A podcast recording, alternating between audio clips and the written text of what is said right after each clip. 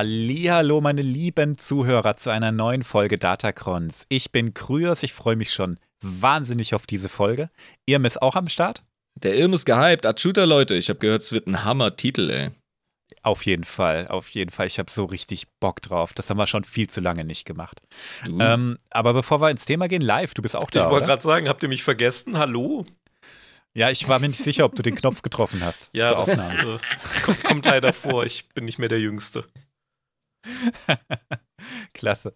Wo muss ich denn da drauf drücken auf den Nintendo da? Das ist ja alles so kompliziert. Der rote Knopf da. Das was, welche rote? Das geht. Okay. Ähm, die Stimmung ist gut. Das freut mich. Und ich würde sagen, wir beginnen mit dem Community-Teil und ehren unsere neuen Patronen. Im Astromech-Level. Oh, jetzt fängt ja gut an. Ähm, Rivuas. Herzlich willkommen. Jojo Dufflo. Das ist echt geil. Tristan. Ja, das ist Jojo Dufflo. Den kenne ich. Jojo Dufflo. Ja, siehst du mal, ich check sowas nicht, Leute. Also du kannst einfach nicht lesen, Digga. Okay, den nächsten, den check ich. Das ist nämlich der Pimperator. Geil. Yeah, nice. Dann Stefan.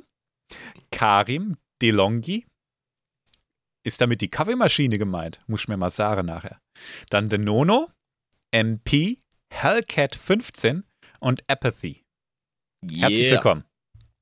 Im machtsensitiven Level begrüßen wir Pascal und mehr oder weniger direkt als Datacron-Adept eingestiegen. Ich glaube, der hat erst äh, Mandalorianer gemacht und hat dann direkt geupgradet. Ähm, Kevin, herzlich willkommen.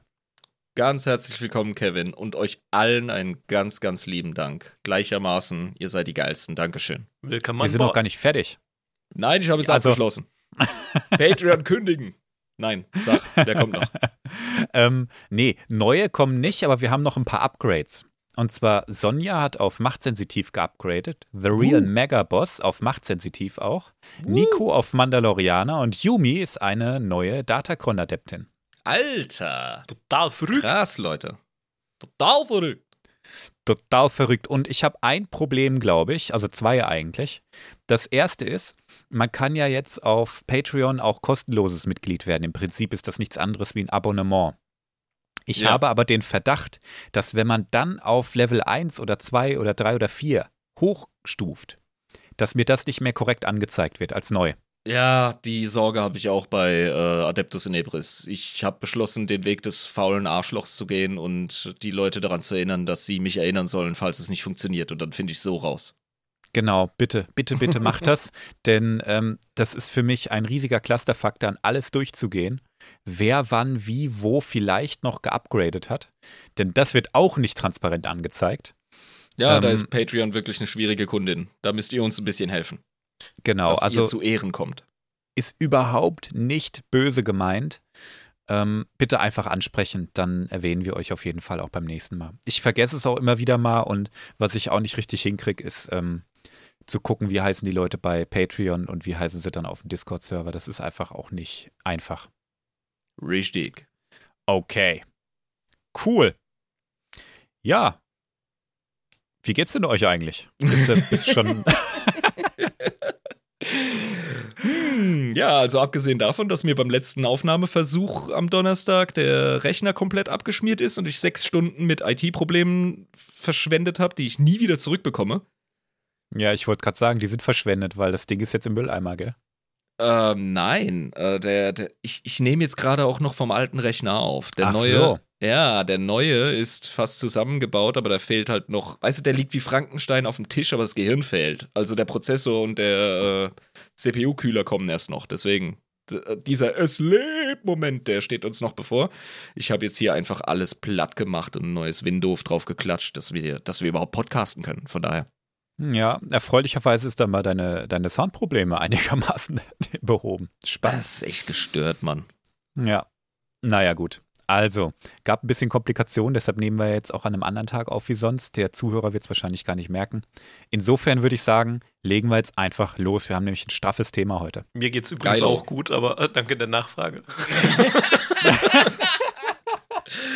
Live, weißt wenn, der, du mal, wenn du mal so ein leichtes Krickeln oder Kratzeln äh, in deiner Aufnahme hast, ja, einfach neues Windows draufklatschen. Immer schön mit dem Holzhammer. Das ist mein Tipp. Ich habe den Aufnahmebutton nicht richtig getroffen. Das war das eigentliche Problem heute. Jetzt aber schnell zur Folge. Ich vergesse immer, dass du da bist, Live. Kein Scheiß. Ja. Du bist immer wow. wieder der stille Typ, der irgendwo in der Ecke sitzt und äh, irgendwann das Maul aufmacht und dann gucken alle hin und sind vollkommen irritiert. Ja, aber wenn er fehlt und die Hütte brennt, dann merkst du es, weißt du? Dann merkst du es, ja. Dann merkst du es. Okay, ich wollte dich nicht bashen, lieber Live. Ja, ja. Ich würde sagen, wir legen los mit einem Tipp. Live, du hattest schon einen guten Tipp. Sag den mal. Ich habe ihn direkt als äh, Status hier reingepostet, aber es war äh, Deus Vult. Deus Vult. Es geht um Glaubenskrieger. Mhm. Ja. Es geht um die mandalorianischen Kreuzzüge. Verdammt. Fuck. Das war zu offensichtlich. Das war fucking schnell, ja. Ah. Ah. Heute reden wir über die mandalorianischen Kreuzritter, ja. Geilo. Wie, ist es tatsächlich schon eine ganze Weile her, dass wir über Mandalorianer überhaupt gesprochen haben? Ähm, ich glaube, das war Folge fünfzehn oder so. Lang her, ey. Es ist lang her. Ich gucke gerade, es ist Folge zwölf gewesen sogar. Wir haben es zwölf Folgen geschafft, es uns zu verkneifen, das Thema. Das ist eigentlich schon eine Leistung, ja. Wobei die immer mal wieder zwischendrin vorkamen, darf man auch nicht vergessen. Ja, genau. Ja, wir werden über diese ganze Exar Kun-Geschichte heute auch noch mal ein bisschen reden. Also wenn wir nachher ein Thema ein bisschen schnell abfrühstücken, dann seid ihr eingeladen, euch die Trilogie zum Thema Exar Kun von Leif anzuhören hier auf dem Podcast. Die ist auf, wie gesagt, drei Folgen aufgeteilt, die nicht nacheinander laufen. Da wird nochmal eine Menge erklärt, aber wir konzentrieren uns heute wirklich auf die Kreuzritter selber und auf die Kreuzzüge, die sie selber gemacht haben. Nice. Unser letzter Stand zu den Mandalorianern, deren Geschichte, erinnerst du dich noch an den? Sie sind ein versprengtes Völkchen. Zu dem Zeitpunkt, als wir sie verlassen haben, oder? Nee. Ah, nee, nee, Quatsch, wir sind ja noch präimperial. Ja, lange, lange. Wir lange, sind lange, lange. Vor Jahren. Ja, ja, ja, ja, ja, ja, easy. Ähm, ah, das letzte Mal über sie gesprochen haben wir bei Revan, aber der ist ja auch früher als äh, unser... Nee, nee, ich meine ich mein in der Mando-Folge. Das ist die direkte Fortsetzung mehr oder weniger. Ach so, wo haben wir bei der Mando-Folge aufgehört? Kein Plan, Alter. Ist schon lange her, deshalb bringe ich dich auf den Stand, ne? Wir hatten ja darüber gesprochen, dass die Mandalorianer von Coruscant oder Notron, wie sie es früher genannt haben, äh, vertrieben wurden. Dann waren sie eine Weile lang auf einer anderen Welt. Da hat es denen aber auch nicht gefallen. Da gab es auch die ganze Zeit Stress. Da wurden sie auch vertrieben, mehr oder weniger. Und die Mandalorianer, die hießen ja noch nicht Mandalorianer. Das waren ja nur die Taung damals. Richtig. Ähm, die waren auch noch kein in sich geschlossenes Volk. Die haben sich die ganze Zeit gegenseitig fertig gemacht, ja. Die waren nicht geeint. Und äh, dann haben sie unter der Führung von einem den Planeten Mandalore gezähmt. Der hieß natürlich auch noch nicht Mandalore. Das wäre aber ein geiler Zufall gewesen. Ey, Leute, guckt mal auf das Schild hier, da sind wir aber, sind wir genau richtig. Genau. Die sind auf diesen wilden Planeten gekommen, der endlich mal denen selber gehört hat, wären da nicht die fucking Mythosaurier. Und äh, die haben die Mandalorianer gezähmt, ausgerottet am Ende auch. Und als denen dann dazu langweilig wurde, die hatten sich unter dem, unter dem Begriff Mandalorianer geeint, Mandalorianer, weil sie dem einen Mandalore folgen. Mandalore, das heißt, glaube ich, der Alleinherrschende auf, ah. Mandal- auf Mandor. Mhm. Na, also dem sind sie gefolgt und nachdem sie Mandalore gezähmt hatten, den Planeten, haben sie gesagt, was machen wir denn jetzt? Ist ja langweilig. Müssen wir uns wieder gegenseitig aufs Maul hauen. Und dann hat Mandalore aber gesagt, nee, wir es gehen jetzt raus. Noch, ja, es gibt auch so viele hauen. andere Köpfe zum Einschlagen hier. Die Galaxie ist groß. Genau, das ist tatsächlich deren Motivation. Ähm, Wir brechen jetzt auf und erobern einfach die Galaxie. So. Dann müssen wir uns nicht gegenseitig permanent äh, eine reinhauen. Das ist wirklich, ich glaube, das haben wir bei der Mando-Folge auch schon gesagt. Eine geile Parallele zu den Orks in Warhammer vierzig K. Ja. Weißt du, wenn Die, du, wenn du so ein krasser Ork-Warboss wie Gaskul bist, dann sagst du denen einfach, ey, Boys! Da ja. draußen gibt's, gibt's, ihr könnt doch nicht ständig nur, das ist doch langweilig, immer Orks zu verprügeln. Wir gehen jetzt raus und klatschen alles Mögliche ab. Ja, Mann. Und so sind die Mandalorianer eben auch. Ähm, die brechen auf, erobern den einen oder anderen Planet, treffen dabei auf verschiedene Spezies. Und das fanden die dann so geil, dass sie den Krieg komplett vergöttlicht haben. Wow, das wird dann zur neuen, zum neuen Fundament der, der Kultur, der Zivilisation im Grunde, oder? Die Bewegung hat einen ganz starken religiösen Wandel in der Gesellschaft verursacht. Hm. Ja, also plötzlich war das nicht einfach nur, wir müssen hier die Stämme ein und wir müssen zusammenhalten und wir müssen uns verteidigen. Nein, das Ganze ist jetzt zu einem heiligen Kreuzzug geworden. Nice. Im Namen der Götter.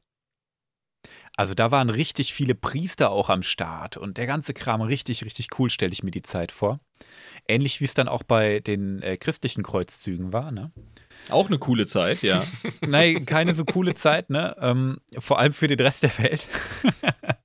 äh, für, den, für den Osten und so, ne? War nicht so, nicht so geil. Ja, fürs Christentum selber war es voll Pimmel, weil, ne? Byzanz und so wird öfter geschliffen von den, den Lumpen, ey. Aber ja.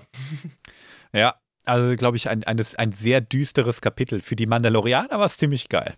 Für den Rest der Galaxie ja, also, ist nicht so. Nee. Das ist aber das ist doch der Klassiker, oder? Wenn du, wenn du gewalttätige Ziele hast, dann ist es immer besser, das am höchsten geordnete, äh, um Erlaubnis zu fragen und zu sagen, ja, wir haben die. Wir, ja. das, ist ne, das ist ein heiliger Akt, Krieg zu führen. Mm.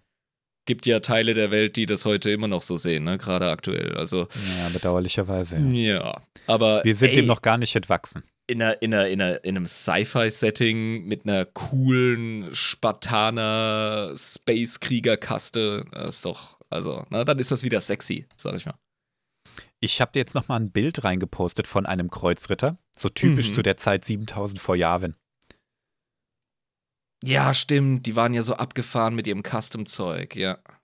Weißt du, das ist einfach ein fucking Raumanzug und da drauf sind Knochen und äh, so archaisch, äh, ja. Richtige Lederpanzer noch oben drauf, die wahrscheinlich gar keine große Schutzfunktion erfüllen. Dann hast du einen Knochenhelm, aber da sind Schläuche dran, weil das halt ein fucking Raumanzug ist. Richtig abgefahren. Das sieht also wirklich das aus wie so ein, wie so ein achtziger Jahre ähm Space Barbar von dem Videoclip von irgendeiner Psylo-Rockband, von so einer Prog-Rockband, weißt du? Genau, ja. Ohne Scheiß. Ja. Das muss gar nicht viel Sinn ergeben, es muss einfach nur krass sein. Ja, so. Genau. Das so kann Metal-Cover sein, ja. So sehen die frühen Kreuzritter cool. tatsächlich aus. Ja. Ja. Und es gab auch keine einheitlichen Rüstungen, also jeder sah irgendwie anders aus. Na, also jeder hat seine Rüstung mehr oder weniger selbst gestaltet. Wir hatten ja in der Mando-Folge viel drüber gesprochen, das müssen wir jetzt nicht alles wiederholen.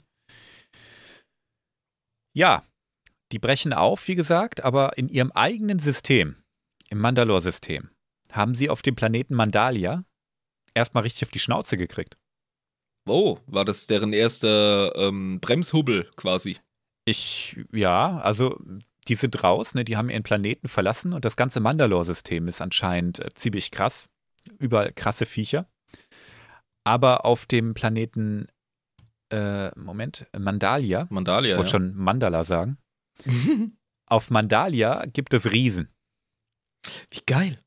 Mandala- Mandalianische Riesen. Ich poste dir mal ein Bild rein. Oh, unbedingt, gib mir. Nice. Oh, wie cool. Sieht ein bisschen aus wie eine Mischung aus einem Ogre, einem Ork und einem Fischmenschen. Aus sämtlichen Fantasy-Universen. Aber er hat die Muskeln von allen dreien. Ja, und dann noch extra welche im Aldi im Sonderangebot mitgeschleppt. Und ja. ist ohne weiteres, wenn das Menschlein oder der Xenos, vor dem er da steht, der Xenos. Ähm, Menschen groß ist, dann ist ja, der locker vier Meter groß, vier bis fünf. Vor ihm steht ein Gothel, das sind diese Ziegentypen. Ah. Ich glaube, die sind ungefähr menschengroß. Mhm. Wahrscheinlich einen Ticken kleiner, aber der ist bestimmt drei Meter hoch, ja. Kein Problem. Also ein Riesenvieh, ähm, wahnsinnig stark und hat den Mandalorianern fett auf die Schnauze gegeben. Das ist aber auch kein, kein wildes Biest. Also der hat ja nee. total schmuckvolle äh, Rüstung und Ornamente an, auch wenn er f- fast vollständig nackt ist, bis auf den Lendenschurz. Äh, das, das zeugt von einer, von einer Kultur, die sind kunstschaffend. Ja, die sind intelligent. Also das ja. sind keine Primitiven. Ja. Die sind technisch mindestens auf dem Niveau wie die Mandalorianer. Oh, das auch noch? Ja. Also raumfahrend. Ich kann ja jetzt nicht direkt sagen, ob sie raumfahrend sind, aber ob die Mandalorianer, die Taung zu dem Zeitpunkt wirklich raumfahrend waren oder ob sie einfach nur Raumschiffe geklaut haben.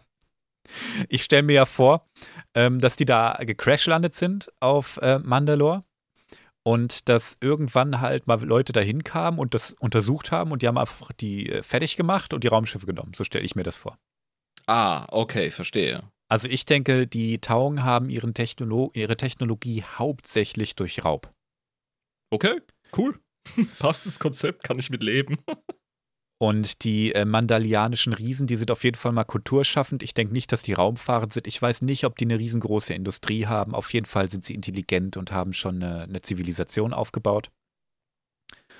Und ähm, die waren den Taung tatsächlich in vielen Aspekten ihrer Kultur und ihres Wesens sehr ähnlich. Ja, und die sehen auch aus wie eine Bande von Hautraufs, ja. Ja, definitiv, ne? Und tatsächlich, weißt du, das ist so, so ein richtiger Bro-Move eigentlich gewesen. Die Mandalorianer kommen da an und hauen den Fett auf die Schnauze, den, den Riesen. Mhm. Und die Riesen hauen den Mandalorianern wieder Fett auf die Schnauze. Und dann hauen die Mandalorianer wieder den Riesen Fett auf die Schnauze. Und dann kriegen sie wieder eine zurück. Und dann lachen sie alle und trinken zusammen Bier.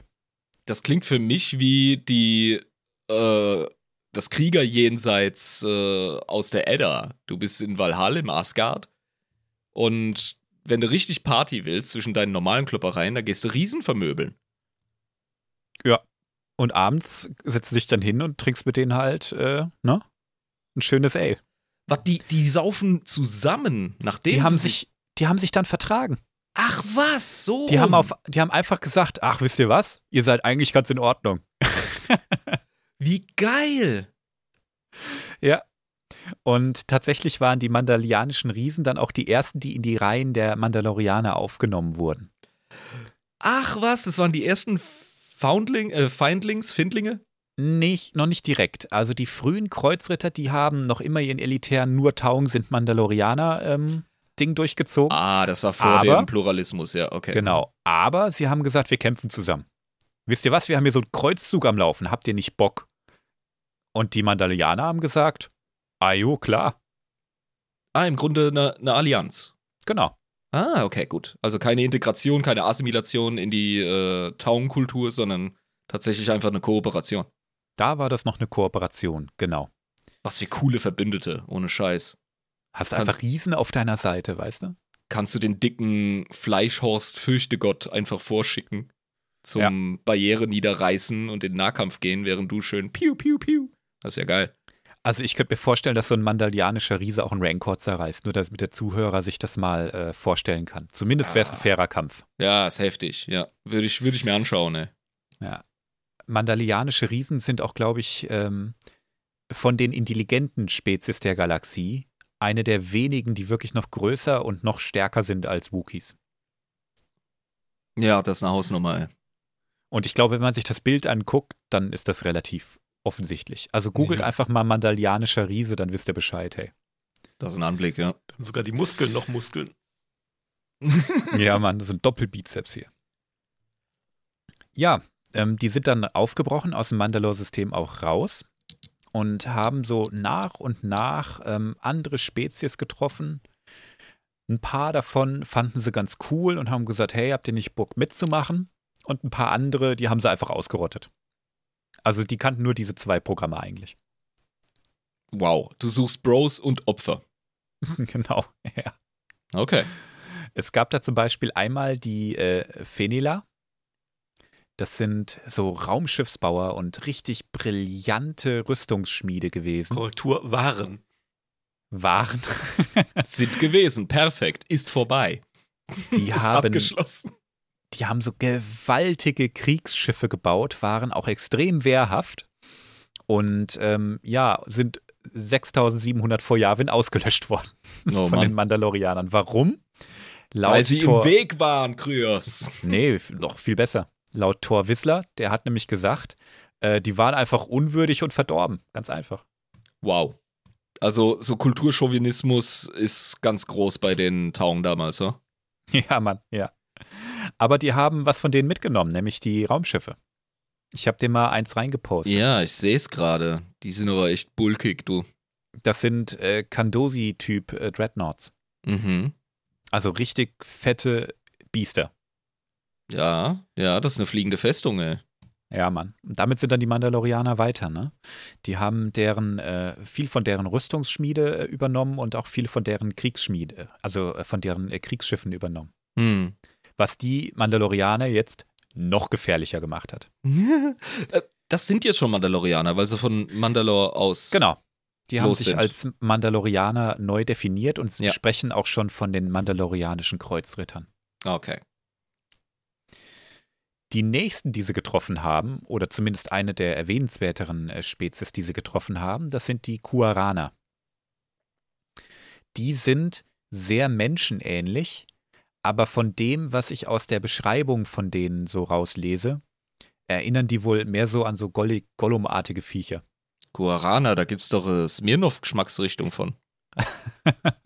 Kleiner Einwurf, da ja. haben wir auch äh, den Planeten schon äh, gehabt, auf, in der Exar Kun Folge drei müsste das gewesen sein, wo Ulic gegen den äh, aktuellen Mandalore kämpft auf diesen Ketten und die Regeln dann ständig geändert werden. Das ist auf dem Planeten Kua.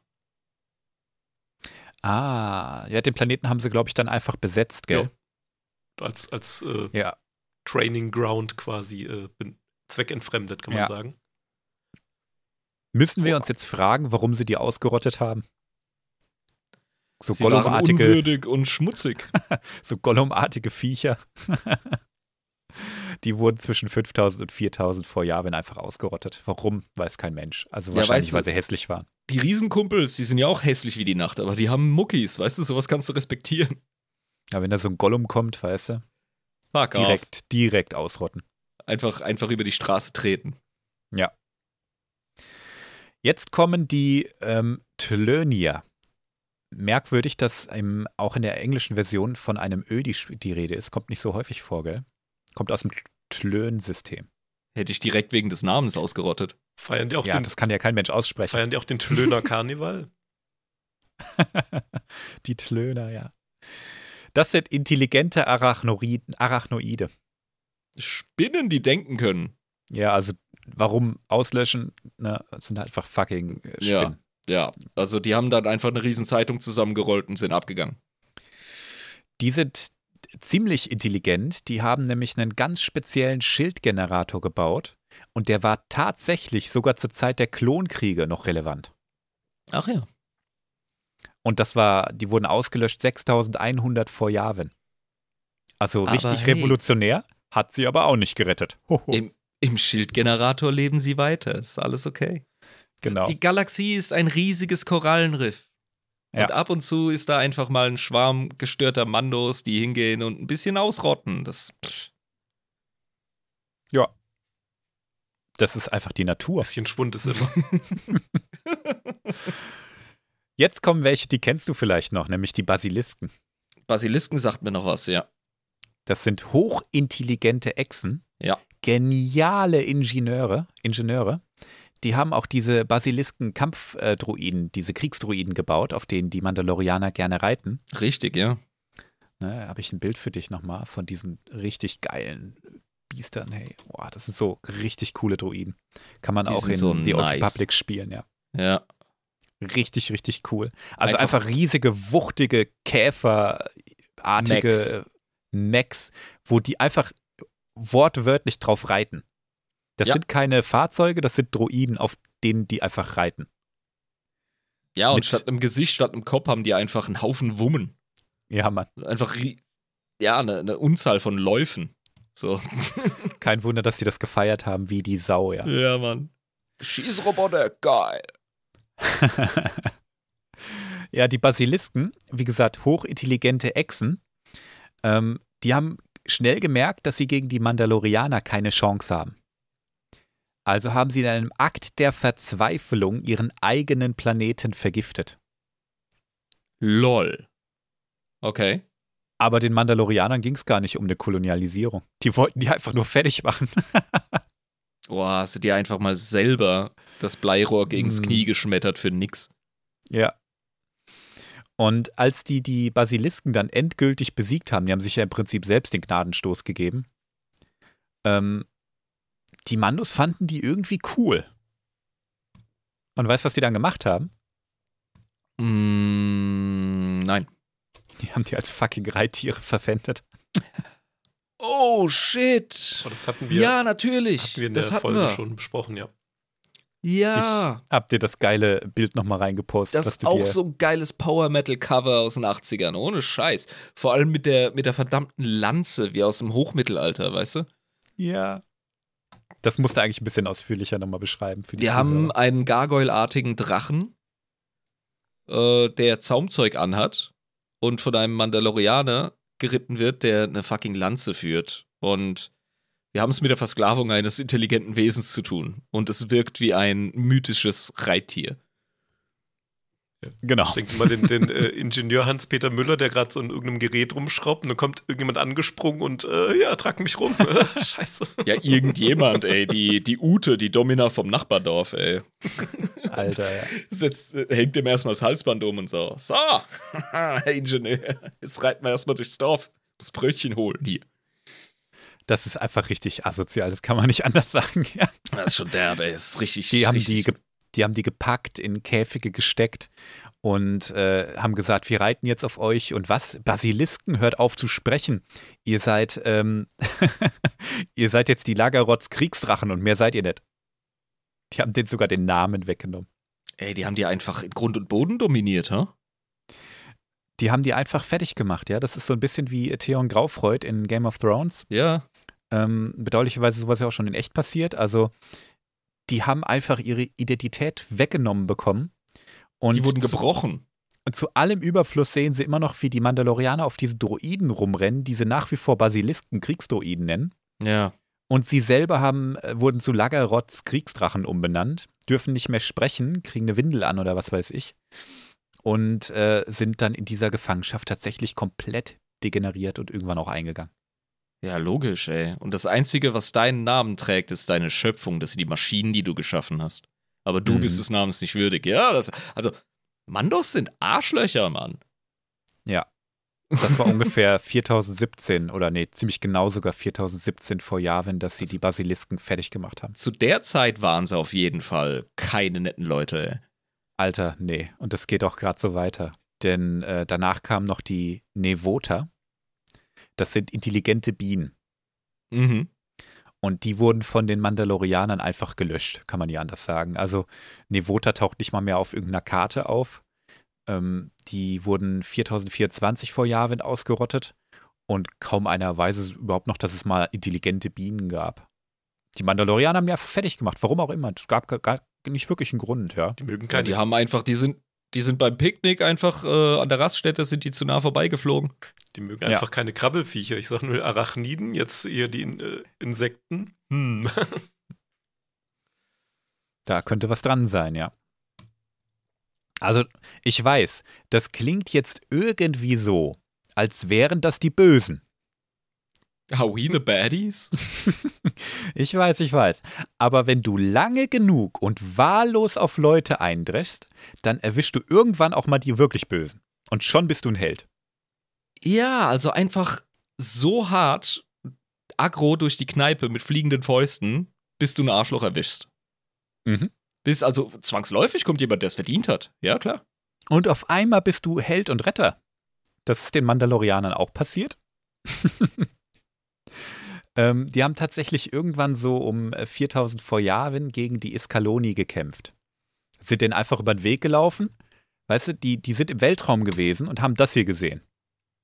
Ein Iskalloni-Schiff. Ein lebendiges Schiff. Das ist eine Kartoffel, Alter. Erzähl mir das nichts. Ist, das ist eine fucking Kartoffel, die lebt. Und äh, hässlich müssen wir platt machen, haben die sich wahrscheinlich gedacht, ja. Absolut unwürdig, unsauber, dreckig. Die Mandos sind einfach so ein paar Mean Girls von der Highschool, ja, die so durch die Galaxie gehen und auf Sachen zeigen und sagen, ugh, gross. Und dann klatschen sie es ab. Genau, ja. Ja, aber ähm, in, den, in diesem Schiff und auf dem Planeten der Iskalloni, ähm, sagen wir einfach mal, die sind tatsächlich bosartig. Bosartig? Ähm, Ich poste dir ein Bild rein, mach dir selbst ein Bild. Das sind die Borg und wir werden assimiliert werden. Und das ist auch einfach genau so. Also es ist gar kein Geheimnis, das sind einfach die Borg in, äh, in Star Wars. Star Wars. Ja. Ja, wobei, die eine, also die würde ich zu einem Cybercafé einladen. Zum Cybercafé? Die würde dich, die würde dich dann schnell zu einem äh, Cyborg umwandeln. Denn deren yeah, Ziel baby. ist es tatsächlich, yeah. die Menschheit äh, zu assimilieren. Sagen die auch so. Also, es, ist, es, ist, es sind einfach die fucking Borg, ja. Es sind die fucking Borg in Star, in Star Wars. Assimilier mich, Mama. Die haben die besondere genetische Eigenschaft, ähm, fremde Materie gut in ihren Körper einbauen zu können, also gut assimilieren zu können. Und haben dann richtig früh angefangen, in ihrer, in ihrer Geschichte mit Kybernetik rumzumachen. Also wirklich ein Borg-Abklatsch, nur statt einem Würfel fliegen sie mit einer Kartoffel durch die Gegend. Ja, das ist so, ja. Geil. Es sind einfach Borg, ich kann es nicht anders sagen, ja. Es sind Borg. Borg, genau. ähm, vor allen Dingen brauchen die aber Sklaven. Also denen geht es nicht nur um Assimilierung, denen geht es auch um Sklaven. Die wollen einfach nicht Schafe. Die haben diese lebendigen Schiffe und diese lebendigen Schiffe, die produzieren toxischen Abfall, also Scheiße. Und die Iskalloni sagen, der ist giftig und das können wir nicht wegmachen, das müsst ihr machen. Und wenn dann ein Sklave sagt, ja, aber der ist doch auch für mich giftig, und dann sagt der Iskalloni, das ist richtig, darum muss ich auch gleich gucken, dass ich Nachschub kriege. Guck mal in deinen Arbeitsvertrag, Junge, steht alles drin. Genau. Die haben es nie geschafft, ihre Neben- und Abfallprodukte, die toxisch sind, automatisiert abzusondern. Ja, scheinbar nicht. Die brauchen dafür Manpower. Das ist entweder absolut beschissene Lore, um Leute bösartiger zu machen, als sie sind, wenn man es nicht hat.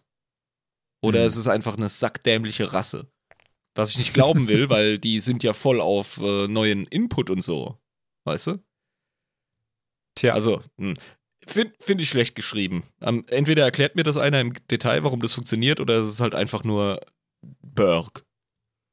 Ich kann es dir auch nicht sagen. Ich finde es auch ein bisschen strange für eine Spezies, die eigentlich so hochwertig, also so ho- hochentwickelt ist. Ähm, Vielleicht sind es auch einfach nur Arschlöcher, schon mal daran gedacht. Das oh. ist mir aber immer ein bisschen dünn als Argument. Wir ja, könnten diesen Schalter umlegen, das würde alle unsere Probleme lösen, aber ja, bei den, bei den Mandalorianern in ihrem ähm, Arschloch-Modus kannst du ja zumindest noch so einen sozial-darwinistischen Tatenethos dahinter vermuten, weißt du? Ja. Ähm, die finden etwas, die finden das geil, et- etwas zu tun. Ja. Imperialismus zu betreiben. Die ähm, Iskalloni, die sind einfach nur faul und deshalb böse und das ist irgendwie. Die finden es halt geil, ah. nichts zu tun an ihrer äh, Schiffstechnik. Das sind Faulenzer, ja natürlich, die suchen immer den, äh, die suchen immer den, ähm, den leichten Weg, den Umweg. Oder, jetzt, jetzt schreibe ich mal gute Lore dafür, die denken sich, die Spezies, die wir nicht assimilieren können, wir können sie ja auch nicht einfach ausrotten, wir geben denen eine Aufgabe. So, so ist jetzt meine Lore. Ach, ah, okay, sobald sie auf inkompatible Rassen stoßen, versklaven sie sie einfach, mhm. weil das äh ja, dann hast du Minimum Waste, so, dann hast du einfach äh, alles genutzt, dem du begegnest und lässt nichts genau. liegen. So stelle ich mir das jetzt vor. Das ist, kreativer hätte ich es nicht retten können. Okay, gut. Ja. Den, denen fehlt einfach, äh, die, ach, die sind einfach auch menschenverachtend. So, fertig. Und jetzt haben die Taung die angetroffen, gesehen und gedacht, ah, die müssen wir platt machen, guck dir die an, hey. Die Roboterköp. Und haben sich überlegt, wir fliegen mal zu deren Heimatplaneten und machen da mal Stress. Geil. Ein kleiner Comic, äh, ein kleines Comic-Panel. The Mandoade, Mandoad, struck the Iskalloni just before your Sith War, freeing many slaves, including the boy Wyrick. Ah, das ist einfach irrelevanter Plot. Um, we all make mistakes. Ja, die sind da einfach am Loshulen, ey. Du siehst äh, rechts, ja. äh, siehst du, siehst du Mandos. Ja. Und dann einfach auf der linken Seite ein riesiger Feuerballjunge. Und es fliegen einfach irgendwelche humanoiden Wesen nach hinten weg.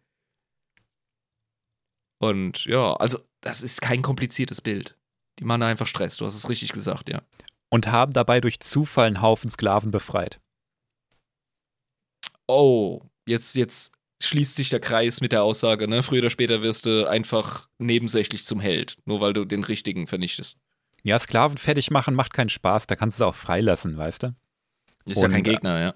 Außerdem, äh, ein paar von denen haben vielleicht sich sogar ganz gut verhalten während dem Kampf und geholfen und gesagt, ja, hey, hast nicht Bock mitzumachen, so, ne? Also viele haben dann tatsächlich sich den Mandoade angeschlossen. Zum Beispiel viele Zeltroner. Einer davon spielt später nochmal eine große Rolle, aber das ist ein Fall für die, Holly, äh, für die äh, Halloween-Folge. ähm, die meisten dieser Sklaven wurden tatsächlich einfach mit in die Gesellschaft integriert. Mhm. Die Iskalloni wurden tatsächlich nicht ausgelöscht. Das haben die Mandalorianer nicht ganz geschafft. Ähm, war denen wahrscheinlich auch einfach zu anstrengend und die Roboterköpfe, das hat wahrscheinlich auch einfach keinen Spaß gemacht. Die Iskalloni spielen sogar zur Zeit vom Imperium noch eine Rolle. Die kommen immer wieder mal und äh, machen Stress. Das ist einfach so aus dem, aus dem Ärmel geschüttelter Bösewicht, den du immer mal wieder aufpoppen lassen kannst, dem keiner eine Träne hinterher weint. Ja, da gab es so eine, so eine Szene, wie, die, wie das Imperium gesagt hat, wir könnten doch die Iskalloni als Ressource nutzen und haben da so ein paar Botschafter hingeschickt und die Iskalloni haben die Botschafter dann halt assimiliert und dann war es, ah, alles klar, okay. Die haben sich auch gedacht, oh, Pikachu-Face. Die haben, die haben ja. sich auch gedacht, hey, die können wir doch als Ressource nutzen, super. Genau. UNO-Karte. Wechsel. Ja, ja aber äh, wir kriegen jetzt hier ein klares Bild von den Mandos zu dieser Zeit. Also, mhm. ähm, die können mega nützlichen Leuten wie den Basilisken begegnen, aber weil sie nicht das Mindset teilen, beziehungsweise nicht in diese, äh, dieses Kriegerraster fallen, kriegen sie die absolute Versklavungs- und äh, Respektlosigkeitspackung ab. Und bei den beiläufig befreiten Sklaven, die aber geholfen haben zu kämpfen für ihre Freiheit, da ist ein Mindestrespekt da und deswegen macht man sich nicht die Mühe, sie zu versklaven. Weil Ach, warum auch? Das, das steht nicht im Nutzen, im, also im, im Vergleich zum Nutzen, der Aufwand. Ich, ich könnte mir auch denken, dass die sich gedacht haben, ach, wir könnten auch ein paar geile Sklaven gebrauchen. Und dann waren die Sklaven aber da und gesagt, ihr habt uns befreit, voll geil, ihr seid voll die krassen Typen, ich lieb euch voll, kann ich bei euch mitmachen? Und die Mandalorianer so, äh, ja klar, und deaktivieren die Handschellen wieder so, die sie schon parat hatten. Das ist wie beim Grinch. Der Sage nach ist das Herz des Mandalorianer-Captains zur dreifachen Größe angeschwollen dieses Tages. Was, genau, so, ja. so fühlt sich Respekt und Anerkennung und Bewunderung an? Was ist das für eine komische Flüssigkeit, die aus meinem Auge rinnt? Ja, genau. Also irgendwie hat das denen gefallen. Das ja, hat die jetzt nicht aber noch nicht, Held, ja. mhm. das hat die jetzt nicht gesellschaftlich umgekrempelt. Also die Kreuzzüge haben hier nicht aufgehört. Ähm, wäre ja auch noch schöner. Aus der Zeit stammt auch der Satz von äh, Candaros Ordo. Der ist später selber mal ein Mandalore geworden und auch ein Gefährte von Revan. Über den reden wir auch nochmal. Für mein Volk ist es die Ehre und der Ruhm der Schlacht, die uns regiert. Durch den Kampf beweisen wir unseren Wert, erlangen Ansehen und finden unser Glück. Generic äh, Kriegerspruch, aber cool. Ja, kapla, sage ich da nur. Absolut, ja. Mhm. Kann ich, kann ich mit umgehen. Äh, kann ich was mit anfangen. Das ist deren Motivation einfach, ne? Nice. Die Kreuzritter sind also jetzt gerade dabei, durchs All zu streifen, überall Stress anzufangen, wo eine großartige Schlägerei Spaß verspricht, erobern zahlreiche Welten überall in der Galaxie und wachsen mit jeder eroberten Welt natürlich weiter, weil sie neue Infrastruktur erobern, weil sie neue äh, Leute integrieren in ihre Armee. Das bringt mich zur nächsten Frage, und zwar direkt. Du eroberst ohne Ende Systeme, Planeten et cetera, weil du einfach mega gut im Schellen austeilen bist. Wie gehen die Mandalorianer mit ihren Eroberungen um? Also haben die eine ausreichend stabile Zivilstruktur und, und äh, politische Landschaft, dass die da regieren können effektiv? Oder wie, wie sieht das dann aus, wenn, wenn mein Planet äh, von denen vor zehn Jahren erobert wurde? Was hat sich verändert? Wie sieht's aus? Also pass auf, bei den frühen Kreuzrittern ist es gar nicht so richtig klar. Ich glaube, die Mandalorianer haben da Exempel statuiert und gesagt, ihr produziert jetzt hier für uns Waffen oder so und wenn nicht, dann äh, habt ihr halt gelitten, dann rotten wir euch aus. Ist ja auch oft genug passiert.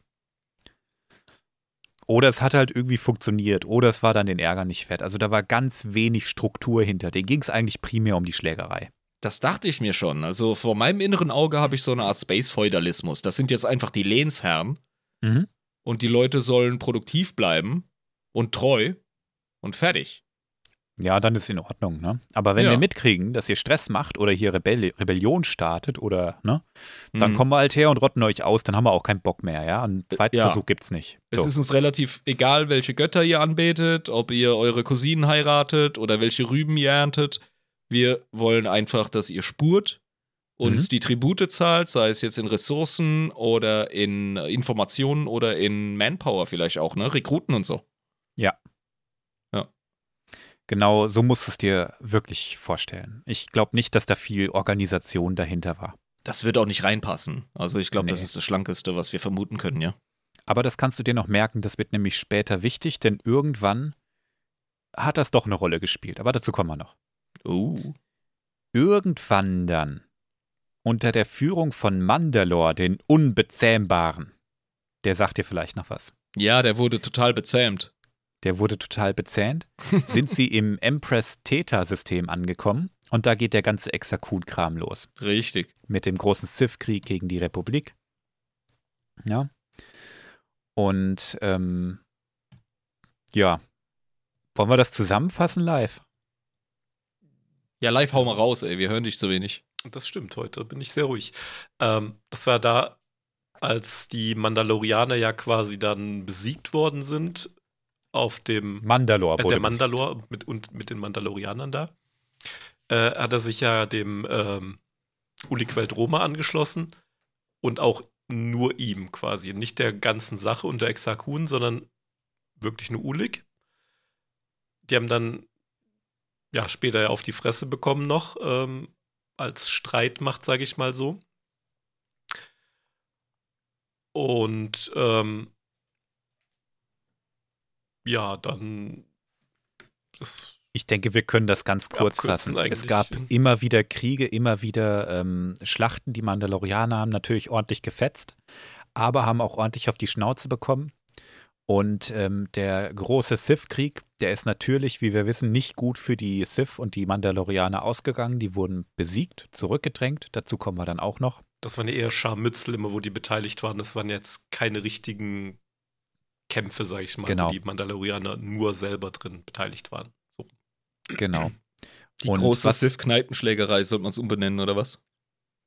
Ja, es war schon ein ziemlich großer, großer galaxieumspannender Krieg, ne? Aber es waren halt nicht naja. sehr viele Mandalorianer, sondern wirklich halt nur so eine, eine Kriegerstreit. Es gab auch nicht so viele Mandalorianer, das muss man mal ganz ehrlich sagen, weil Mandalorianer waren nur die Taung. Die anderen waren einfach nur ähm, irgendwelche Streitkräfte, die sie aufgeschnappt haben. Oder so wie die Mandala- mandalianischen Riesen Wertebrüder waren, sage ich jetzt mal, und sich dem Kreuzzug angeschlossen haben. Aber Mandalorianer an sich gab es nicht so viele.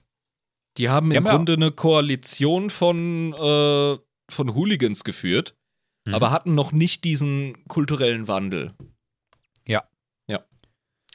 Was wir aber damals in der Exar Kun-Folge nicht besprochen haben, oder wolltest du noch was sagen? Ja, ich wollte gerade sagen, es erinnert ein bisschen so an die, an die römische Armee, wo die ja auch ganz viele, sagen wir mal, lokale Kräfte hatten. Sich die germanischen Hilfstruppen oder irgendwelche aus Nordafrika, irgendwelche Bogenschützen et cetera. Das waren ja nicht nur alles Römer. Auxiliari, genau. Hilfstruppen. Ja. ja. So ähnlich ist ja bei den Mandalorianern genau. auch. Genau. Was wir damals nicht besprochen haben, ist, dass es durch die Niederlage von Mandalore, dem Unbezähmbaren, auch zu einem Schisma bei den Mandalorianern kam. Der wurde, nämlich, der wurde nämlich besiegt. Ja, der war also alles andere als unbezähmbar. Es Und ist das, aber auch so bekloppt, dir so einen Namen zu geben, ey. Der hat sich den nicht selber gegeben. Aha. Wir kommen noch dazu, ne? ähm, der wurde besiegt. Im Zweikampf. Und das auch noch von einem Außenseiter wie Ulic, der den Titel des Mandalore deshalb gar nicht übernehmen kann. Ah, shit, ja, weil das ja durch das äh, Fertigmachen von dem amtierenden Präsidenten passiert. Wenn ich, ne, wenn ich äh, Bundeskanzler ja. werden will, muss ich einen Bundeskanzler auf die Fresse hauen. Aber du musst halt ein fucking Taung dafür sein. Ja, richtig, ja. ja. Und deshalb haben sich tatsächlich schon damals, noch bevor der große Sith-Krieg überhaupt losging, viele Clans von ähm, Mandalore, dem Unbezähmbaren, abgespalten. Da gibt es so einen, äh, so einen Satz von Roland Dyer, das ist ein Kreuzritter, der hat gesagt, wenn Mandalore der Unbezähmbare Ulic Qel-Droma hätte besiegen wollen, hätte er unbezähmbarer sein sollen. Bin ich ganz bei dem Mann, also ich kann seiner Logik folgen zumindest. Genau. Wir shit-talken Mandalore den Unbezähmbaren, ja ganz schön, auch schon in der Exar Kun-Folge, ne? Aber wir sollten wirklich mal darüber reden, wieso er eigentlich so ein krasser Typ ist. Ja, ich der meine, er muss ja echt ein harter Schinken gewesen sein, ansonsten wirst du nicht der Chef von dieser Rumpeltruppe, ey. Ey, so sieht's aus, ja. Ich schicke dir nochmal zwei Bilder von ihm rein, wie er in, im äh, Gefecht ist, sage ich jetzt mal. Ich sag mal so, Majestix muss früher auch mal voll der Adonis und Muskelprotz gewesen sein, bevor er angefangen hat, auf dem Schild zu chillen. Ja. Nur, dass der Unbezwingbare oder Unbezähmbare nie in den Luxus kam, Symbolfigur zu sein, sondern mhm. immer ein Warrior war. Ja.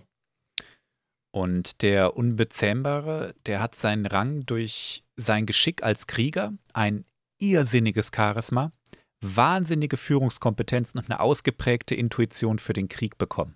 Nice, das sind Führungsqualitäten, aber wie lässt du dein wahnsinniges Charisma wirken, wenn du die ganze Zeit so einen Topf auf dem Gesicht hast?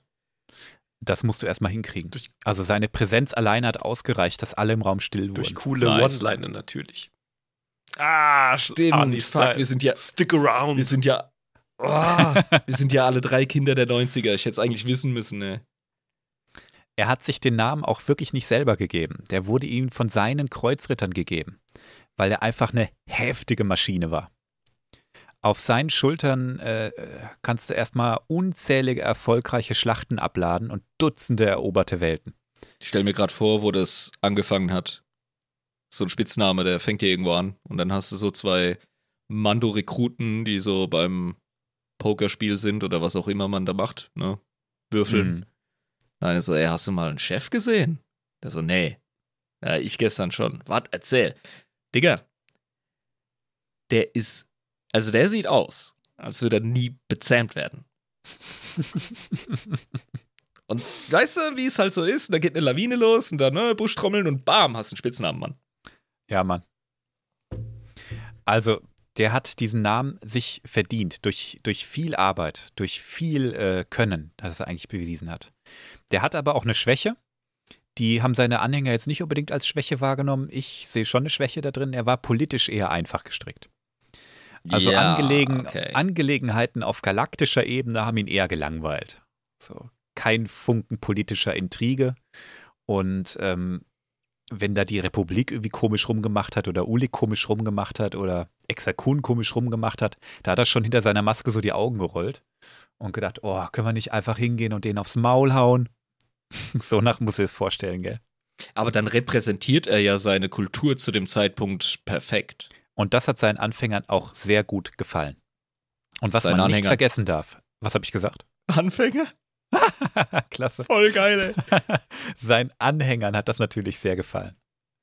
Und ich habe so ein, ich hab mir kürzlich so einen Schlüsselanfänger gekauft aus, äh, aus Titan, der ist auch total schön. Man darf schon mal versprechen hier. Du brauchst auch einen extra Schein, um mit dem fucking Anfänger auf die Autobahn zu fahren. Ansonsten kriegst du da Muss er aufpassen. Ich noch eine andere aber Theorie. Erst ab dreihundertfünfzig Kilo. Eine andere Theorie, wo er seinen Namen hat. Hm? Schatz, bring den Müll runter. Nein. Unbezähmbar. Wow. Deswegen war er auch ständig unterwegs auf Kriegszug. Oh, wow. Bam. Musst du jetzt Formel eins schauen? Ja. Yeah. Unbezähmbar. Kannst du nicht mal einen Klodeckel runter? Nein. Oh, Leute. Ja. Sehe ich in dem kleinen Fett aus? Ja, hast du keinen Spiegel? Nicht das Kleid macht dich haben fett, sondern das Fett, was? Seid haben ihr jetzt fertig? Alle, ja? Haben wir alle Boomer-Witze über Frauen rausgehauen, die uns unsere Vatergeneration vermittelt hat? Können wir die jetzt sterben lassen? Bitte. Ich hätte noch ein paar, aber damit die Folge zwei Stunden lang ähm, weiter geht. Ja, Live, du hast doch ein paar selbst erfunden, genau. Ich weiß, ja. Alter Boomer. So. Was man nicht vergessen darf, ist, dass Mandalore der Unbezähmbare, trotz dass er gegen Ulic verloren hat, Der hat es geschafft, einen Großteil der mandalorianischen Streitkräfte trotzdem noch unter sich zu vereinen. Ich habe ihn gewinnen lassen. Ich, ich, ich, der hat die Regeln geändert. Ja, also er hat es tatsächlich geschafft, die trotzdem noch bei sich zu halten. Die aller, allermeisten. Es sind nur wenige gewesen, die sich wirklich abge- abgespalten haben von ihm. Und das ist eine Leistung, wenn du verloren hast als Mandalore. Ja. Und das kriegst du nur hin, wenn du ein richtig krasses Charisma hast und sagst, das ist eine Sache, die ist gut und das ist ein Weltraumzauberer und die Sonne hat mich geblendet und der hat eh beschissen, ich war dehydriert. Ja, ich hatte auch nicht echt schlecht geschlafen die Nacht und sowieso ist die linke Schulter schon seit einem Monat. Also, oh, ihr könnt euch gar nicht vorstellen, als würde einer mit dem Messer hier, oh, oh, oh, jeden Tag. War das nicht auch so, dass Mandalore ständig während dem Wettkampf die Regeln geändert hat? Ja, ne? Na klar. Also, ähm, irgendwie hat er es geschafft, seine Leute zu vereinen. Das kriegt man nur mit einem krassen Charisma hin. Und ähm, er ist extrem loyal gegenüber jedem, der ihm große Stärke bewiesen hat. Und deshalb hat er auch Ulic dann die Treue geschworen. Das ist ja wirklich ein Space Orc. Der hat gesagt, der hat mir aufs Maul gehauen. Das muss ich jetzt mal ehrlich zugeben. Das ist ein krasser Typ. Das machen wir jetzt, was der sagt. Ich weiß nicht, ob ihr euch erinnert, aber ich hatte ja mal so zwei, drei Jahre eine ziemlich krasse Skinhead-Phase. Nein, keine Nazis, liebe Zuhörer. Ne? So, eher Sharpskins und Euskins und so. Und äh, ich kannte so zwei, drei Kandidaten, die waren genauso drauf. Ohne Scheiß. Die haben, die haben, äh, wenn du neu in der Clique warst und so, haben die dich getestet, haben so, ne, dich angefühlt. Und wenn du dann nicht Paroli geboten hast, dann warst du die Bitch. Und dann hast, hm. du, hast du dich mal überwunden nach einem halben Kasten Bier und hast gesagt, so, jetzt hau ich dem Körperklaus mal in die Fresse. Und dann habt ihr den ganzen Abend miteinander gesoffen und wart die geilsten Brudis. Ja. Also, ja, ich, ich kenne das. Ich habe das schon mal erlebt. Ja, kann, guck an. Also das gibt's und, und das ist ein äh, kulturelles Phänomen, ja, das hier funktioniert hat bei den Mandalorianern. Und auch als Ulic dann von den Jedi und der Republik gefangen wurde, hat Mandalore ja gesagt, hätte, hätte, hätte er sagen können, alles klar, gut, der ist jetzt gefangen, jetzt machen wir wieder unseren Shit, ab zum Kreuzzug, ne? Aber Mandalore hat gesagt, nein, Ulic, das ist mein Bro, der ja. hat mich ehrlich besiegt, den machen wir jetzt, wir machen jetzt alles, dass der wieder freikommt. Und dann gehe ich sogar zu diesem scheiß Exar Kun, der mir auf den Sack geht. Und sag, wir müssen den da rausboxen. Das ist nämlich das Ding, weißt du? Dann ist Loyalität da. Also so barbarisch mhm. und assi sich das jetzt angehört hat, was ich da aus meiner Jugend oder aus meiner frühen Erwachsenenzeit da jetzt preisgegeben habe.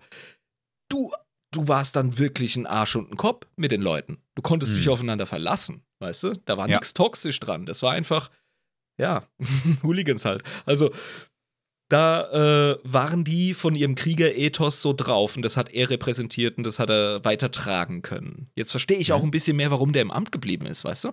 Genau, er war unbezähmbar. Plus, ja, weil der hat sich, der hat, der hat die Niederlage hat er quasi abgestriffen durch seine, ähm, dass er es dass er's quasi weitergegeben hat. So von wegen, ey, ich bin meinem Ehrenkodex treu. Das ist der Typ, äh, der weiß, wo es lang geht. Und ja, das ist jetzt mein Brudi. Und hat sich auch nicht genau. einspannen lassen für diese ganze Sith-Krieg-Geschichte, sondern er war dann Ulic quasi treu. Ja, genau, das ist das Ding. Er hat sich, er war kein politischer Wendehals, er hatte eine, ähm, ja, wie soll ich sagen, tatsächlich eine, wie das, das Konzept der germanischen Gefolgschaft zum Beispiel aus der Antike, ohne zu weit ausholen zu wollen. Du warst immer einer Person überantwortet und nicht sowas wie einem Staat. Dieses Konzept gab es gar nicht. Mhm. Weißt du? Und so war das damals bei germanischen Stammeskriegern und so ungefähr tickt der Typ auch, habe ich das Gefühl, ja. Ja, ich meine, das musst du dir jetzt so vorstellen, ne? Der Ulic wird gefangen genommen, Mandalore steht da und denkt sich, und ich soll jetzt vor der Republik kuschen und sagen, nee, den befreie ich jetzt nicht. Am Arsch, unbezwingbar, unbezähmbar, ich mach ja. die Republik jetzt platt. In der und das Hinsicht hat er bewiesen. Ist das, ja, ja, der ist voll seinem Titel treu geblieben, okay. Allerdings wurde der große Sith-Krieg dennoch verloren und ähm, diejenigen, die ihrem Mandalore treu geblieben sind, das waren ja wie gesagt nicht wenige, wurden zusammen mit dem Rest der großen Armee der Sith auf dem Mond von äh, Dxun, ich kann das immer nicht aussprechen. Das D ist stumm. Dxun. Dxun. Dxun. Die wurden auf den Mond von Dxun zurückgedrängt, über den haben wir schon mal gesprochen. Also D-Apostroph-X-U-N nee, oder was? Ohne Apostroph. Was? Das ist aber überhaupt nicht Weltraum. Ja, es ist mega weird. Ähm, den Planeten kennst du vielleicht noch. Da gab es nämlich diese krassen Viecher, die zu bestimmten Zeiten, wenn Mond und Planet richtig äh, in der richtigen Konstellation standen, konnten die hin und her fliegen. Die Atmosphären quasi berührt haben. Ah, stimmt. Davon haben wir erzählt, ja. Mhm. Und da ich will gar nicht wissen, was auf den Meeren da los ist, ey. Wenn das Alter, ja. Da leben auch jede Menge krasse Viecher. Und ähm, da gab es nochmal eine große Schlacht, die wurden dahin zurückgedrängt und dann wurde der ähm, Kriegsdroide von äh, Mandalore, den Unbezähmbaren, der wurde abgeschossen und der wurde von seinen Leuten getrennt und ist mitten im Dschungel gelandet. Also so ein Basilisk ist er äh, auch geritten? Ja. Ja, natürlich. Ja, klar. Stylo halt. Alter. Gibt sogar ein geiles Bild davon, warte mal. Ähm. Ah nee, das habe ich dir vorhin reingepostet, wo sie auf den, auf den Droiden reiten. Das war der, Unbezwing- äh, der Unbezähmbare, ja. Ja, ja. Der hat extra viele Knarren im Gesicht, äh, das Basilisk-Modell da. Garantiert, und ja. Auf, auf dem Mofa wurde er abgeknallt. Und dann ah, das Mofa wurde abgeknallt und dann ist er halt ähm, runter in den Dschungel gefallen und ist dann da aufgekommen, der Droide am, am Arsch, weißt du, ihm das Bein schon gebrochen, schwer verletzt und dann kommen überall die Viecher, weißt du, und ja. Er wurde von der dortigen Fauna getötet. Eigentlich ein romantisches Ende für so einen Kriegerkönig, wie ich finde. Wir wissen nicht genau, was passiert ist. Also ähm, vielleicht gibt es auch die Legende, dass er mit seinen, dass er die Maske abgerissen hat und sich mit Zähnen und Krallen, die er ja hat, ähm, da durchgekämpft hat und noch heute im Dschungel lebt. Wer weiß? Ja, das ist ja ein waschechter Taung gewesen. Denn er wurde nie gefunden. Ah. Gut, wenn er weggesnackt worden ist, natürlich nicht, aber... Wir wissen es nicht. Wir wissen es einfach nicht. Also es ist schon Find sehr naheliegend, cool. dass er gestorben ist, aber die Szene wird nie wirklich gezeigt. Ich bin absolut bereit, jede noch so wirre Verschwörungstheorie, was das Verschwinden des Unbezähmbaren betrifft, anzunehmen. Somehow hm. Mandalore returned. Okay, jetzt nicht mehr. Einige Zeit später, da haben seine Leute dann doch noch nach ihm gesucht, nachdem die Schlacht dann rum war, gell? Die haben ja gesagt, das kann ja nicht sein, er muss ja irgendwo sein, gell? Und, also hatten ähm, die einen Moment zum Durchatmen dann, weil Kloppen ist ja oberste Priorität. Ja, aber der Krieg war dann halt auch zu Ende. Genau. Und die waren auf diesem fucking Planeten gestrandet. Und da kann man auch genauso gut einen Chef suchen, gucken, was passiert. Ja, besser als Däumchen drehen. Aber gefunden hat man nur seine Maske. Oh, und daher wahrscheinlich auch der Mythos, ne? Hat sich die Maske vom Kopf gerissen und gebissen und... Ach, den Mythos, den habe ich mir gerade überlegt. Ähm, ah. aber, so, aber es gibt einfach keinen Beweis dafür, was passiert ist, ja? Es gibt eine Szene in einem Comic, da ist er dann umringt von Tieren und mehr nicht. Nice. Ist offen. Also vielleicht hat er sie alle kaputt gebissen, keine Ahnung. Ja, ich find's geil, wenn es offen ist. Ja. Ähm... Diese Maske wird von einem seiner Kreuzritter gefunden. Und was denkst du, macht er mit dieser Maske? Er erklärt sie zum heiligen Artefakt und setzt sie sich auf und sagt, das ist das Häuptlingsschwert und jetzt bin ich der Häuptling. Ja, genau. Ich habe den Bild von dieser Szene rein. Uh, und dann regnet es noch voll dramatisch wie im Anime. Okay. Mm. Er zieht die Maske auf und krönt sich, selb- krönt sich selbst zu Mandalore. Ist das der Ursprung dieses... Ähm dieser Kultur des, des, des Gegenstandes, der das Symbol der Herrschaft ist? Nee, das ist immer noch die Maske von Mandalore dem Ersten. Der war ja Ach, vor das, siebentausend Jahren. Das gibt schon länger, ja, okay. Ja, ja. Mhm. Und ähm, das ist diese Tradition, die gibt es schon seit, jetzt muss ich überlegen, seit dreitausend Jahren ungefähr. Ja, okay, gut. Ähm, dann, ja, dann da gab es schon Move, einige. Ja, dann ist der Move ja. naheliegend, verstehe. Mhm. Der hat gesagt, ich habe die jetzt gefunden und ich ziehe die jetzt auf und ich will jetzt immer der Captain sein. So, ja. Ne? Das war für die Zuhörer eine Anspielung aus Sinnlos im Weltraum. Sehr sehenswert übrigens. Unbedingt googeln, Leute. Ja. Waren auch noch andere Zeiten, ja, was den Humor angeht, muss ich auch sagen. Aber Ach, das war schon Gold. Damals Underground-Internet-Shit. Ja. Genau. Ähm, jetzt kannst du aber nicht einfach so eine Maske aufziehen und sagen, ich bin jetzt hier der Chef. Kommt nämlich der Nächste und haut dir aufs Maul, zieht die Maske an und sagt, nee, ich bin jetzt hier der Chef. Ja, du brauchst eine zweite Ebene, was den Prozess angeht. Na, also du musst erstmal einen Haufen Kopfnüsse verteilen. Ja, Mann. Das hat er geschafft. Ne? Also er hat sich relativ schnell durchgesetzt. Er hat äh, geschafft, diese Maske zu behalten. Sie wurde ihm nicht wieder abgenommen. Und, Und das so geht eben nur, indem du Kopfnüsse verteilst. Ja. ja, genau. So macht er klar, dass er dem Erbe gerecht wird. Genau. Also du, du, du nimmst das Amt an und dann werden direkt diverse Vertrauensfragen gestellt und die beantwortest du mit Gewalt. Mhm. Ja. Nice. Man nannte ihn dann relativ schnell auch den Vater der großen Schatten. Oh shit, woher der Name, ey? Erinnerst du dich noch an die Taung als die Krieger der Schatten? Ja, weil das so Hardcore-Guerilla-Dudes waren, oder? Ja, weil auf äh, Notron, dem heu- heutigen Coruscant, so starke vulkanische Aktivitäten waren und der ganze Planet in Asche gehüllt war. Und Ach, die, die Taung permanent gegen die, ähm, ah, wie hieß Zell. es, Zell, gegen die Zell äh, Krieg geführt haben und diesen Schatten so gut für sich nutzen konnten. Hm. Das waren es die Krieger der Schatten. Ach, weil die Atmosphäre immer voll war mit dem verdammten mit dem Qualm. Sch- mit dem scheiß Rauch, ja. Ja, okay. Das waren die Daverda Verda, die Krieger der Schatten. Und ähm, da ist ein Lied entstanden, das ist zu dieser Zeit jetzt entstanden, unter, unter diesem Mandalore. Ähm, das müssen wir uns mal anhören. Ich habe es extra rausgesucht. Da hören wir uns mal wieder ein paar Sekunden an. Das haben wir schon lange nicht mehr gemacht. Ich poste das direkt hier rein. Oh yeah, ein Treat. Da klicke ich doch direkt mal drauf. Oh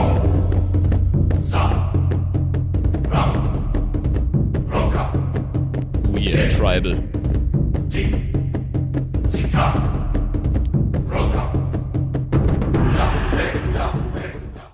Ja, da machen wir mal einen Cut. Ähm, cool, oder? Also zu dem Soundtrack würde ich auch nackig ums Lagerfeuer springen mit dem Speer in der Hand, ey. Der Soundtrack, der wurde tatsächlich später von der großen Armee der Republik auch adoptiert.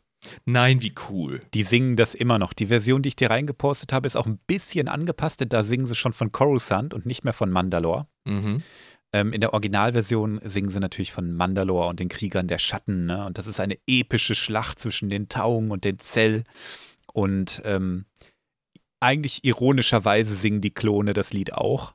Leicht abgewandelt, wie gesagt. Aber wenn du bedenkst, dass es, dass die Taung gegen die Zell auf Coruscant gekämpft haben, sich also gegen diese Invasoren, gegen die mächtigen Zell gewehrt haben und jetzt singen es die Klone, die für Coruscant kämpfen, ist ein bisschen strange.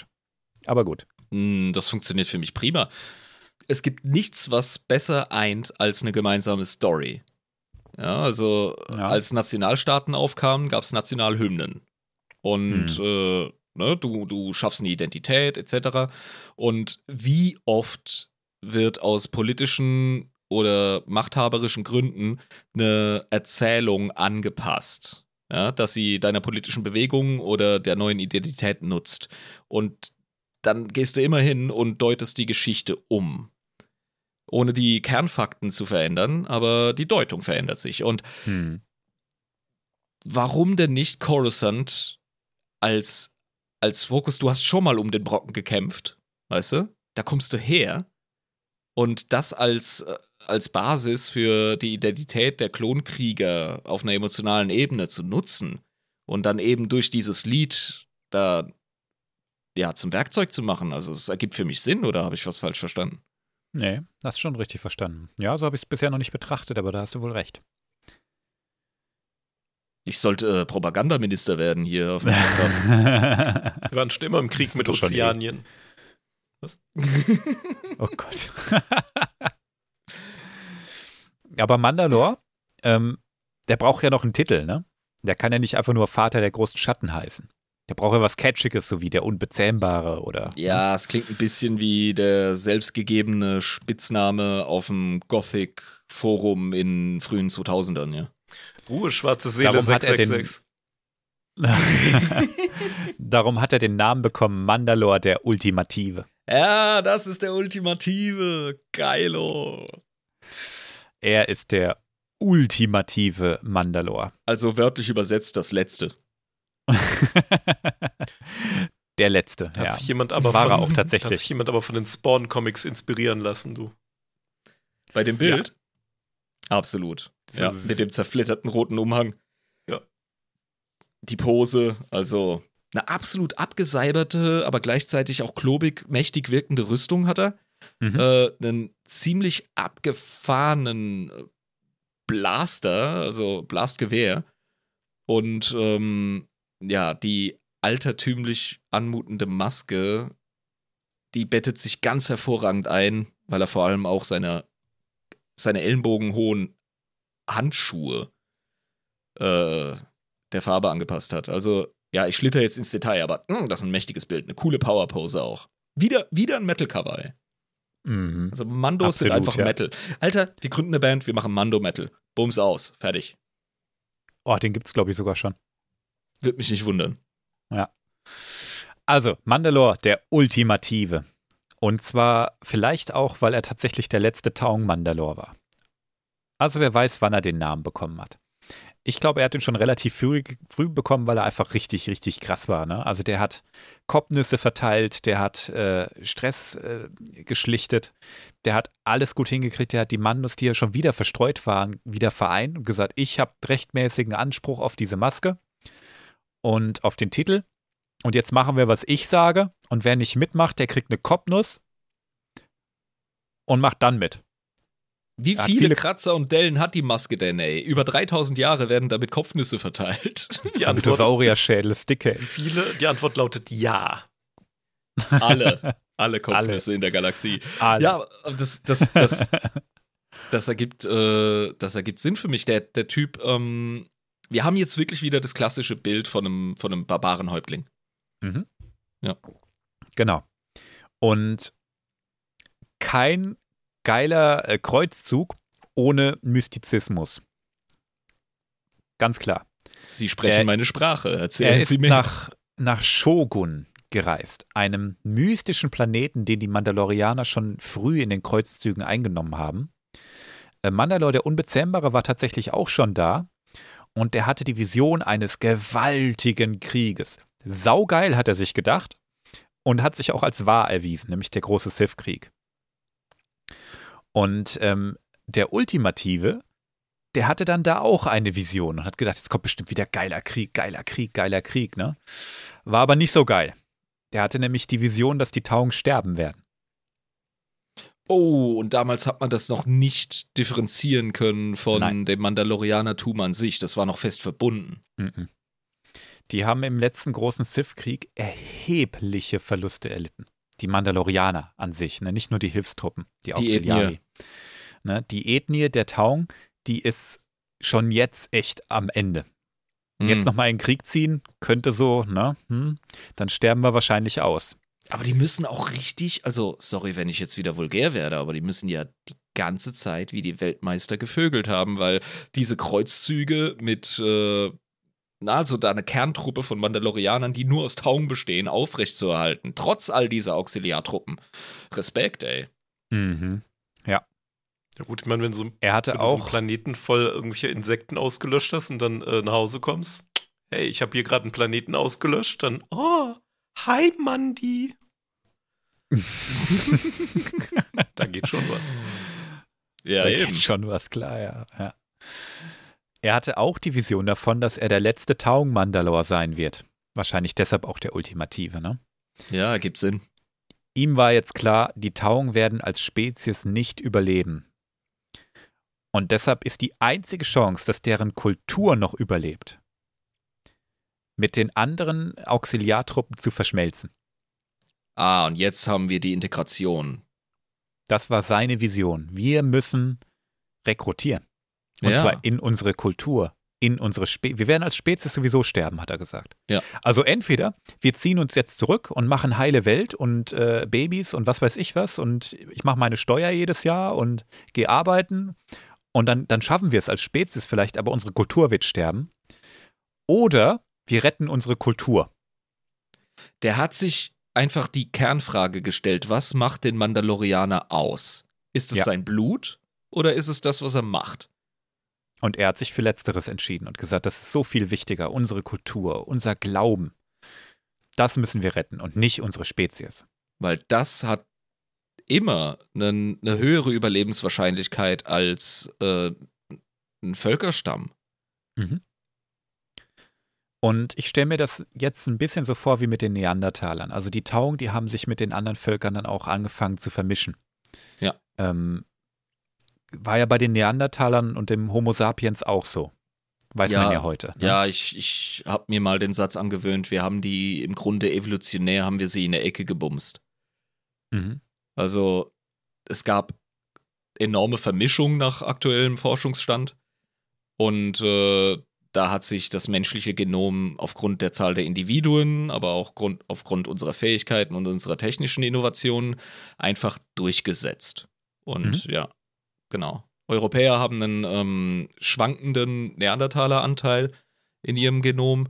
Äh, asiatische Ethnien haben einen anderen Cousin des äh, Homo sapiens, der, dessen Namen mir nicht eingefallen ist. Und ja, also so, es gab eine Zeit, da hatten wir ungefähr also mindestens vier bis sechs, äh, vier bis sechs Arten des Genus Homo.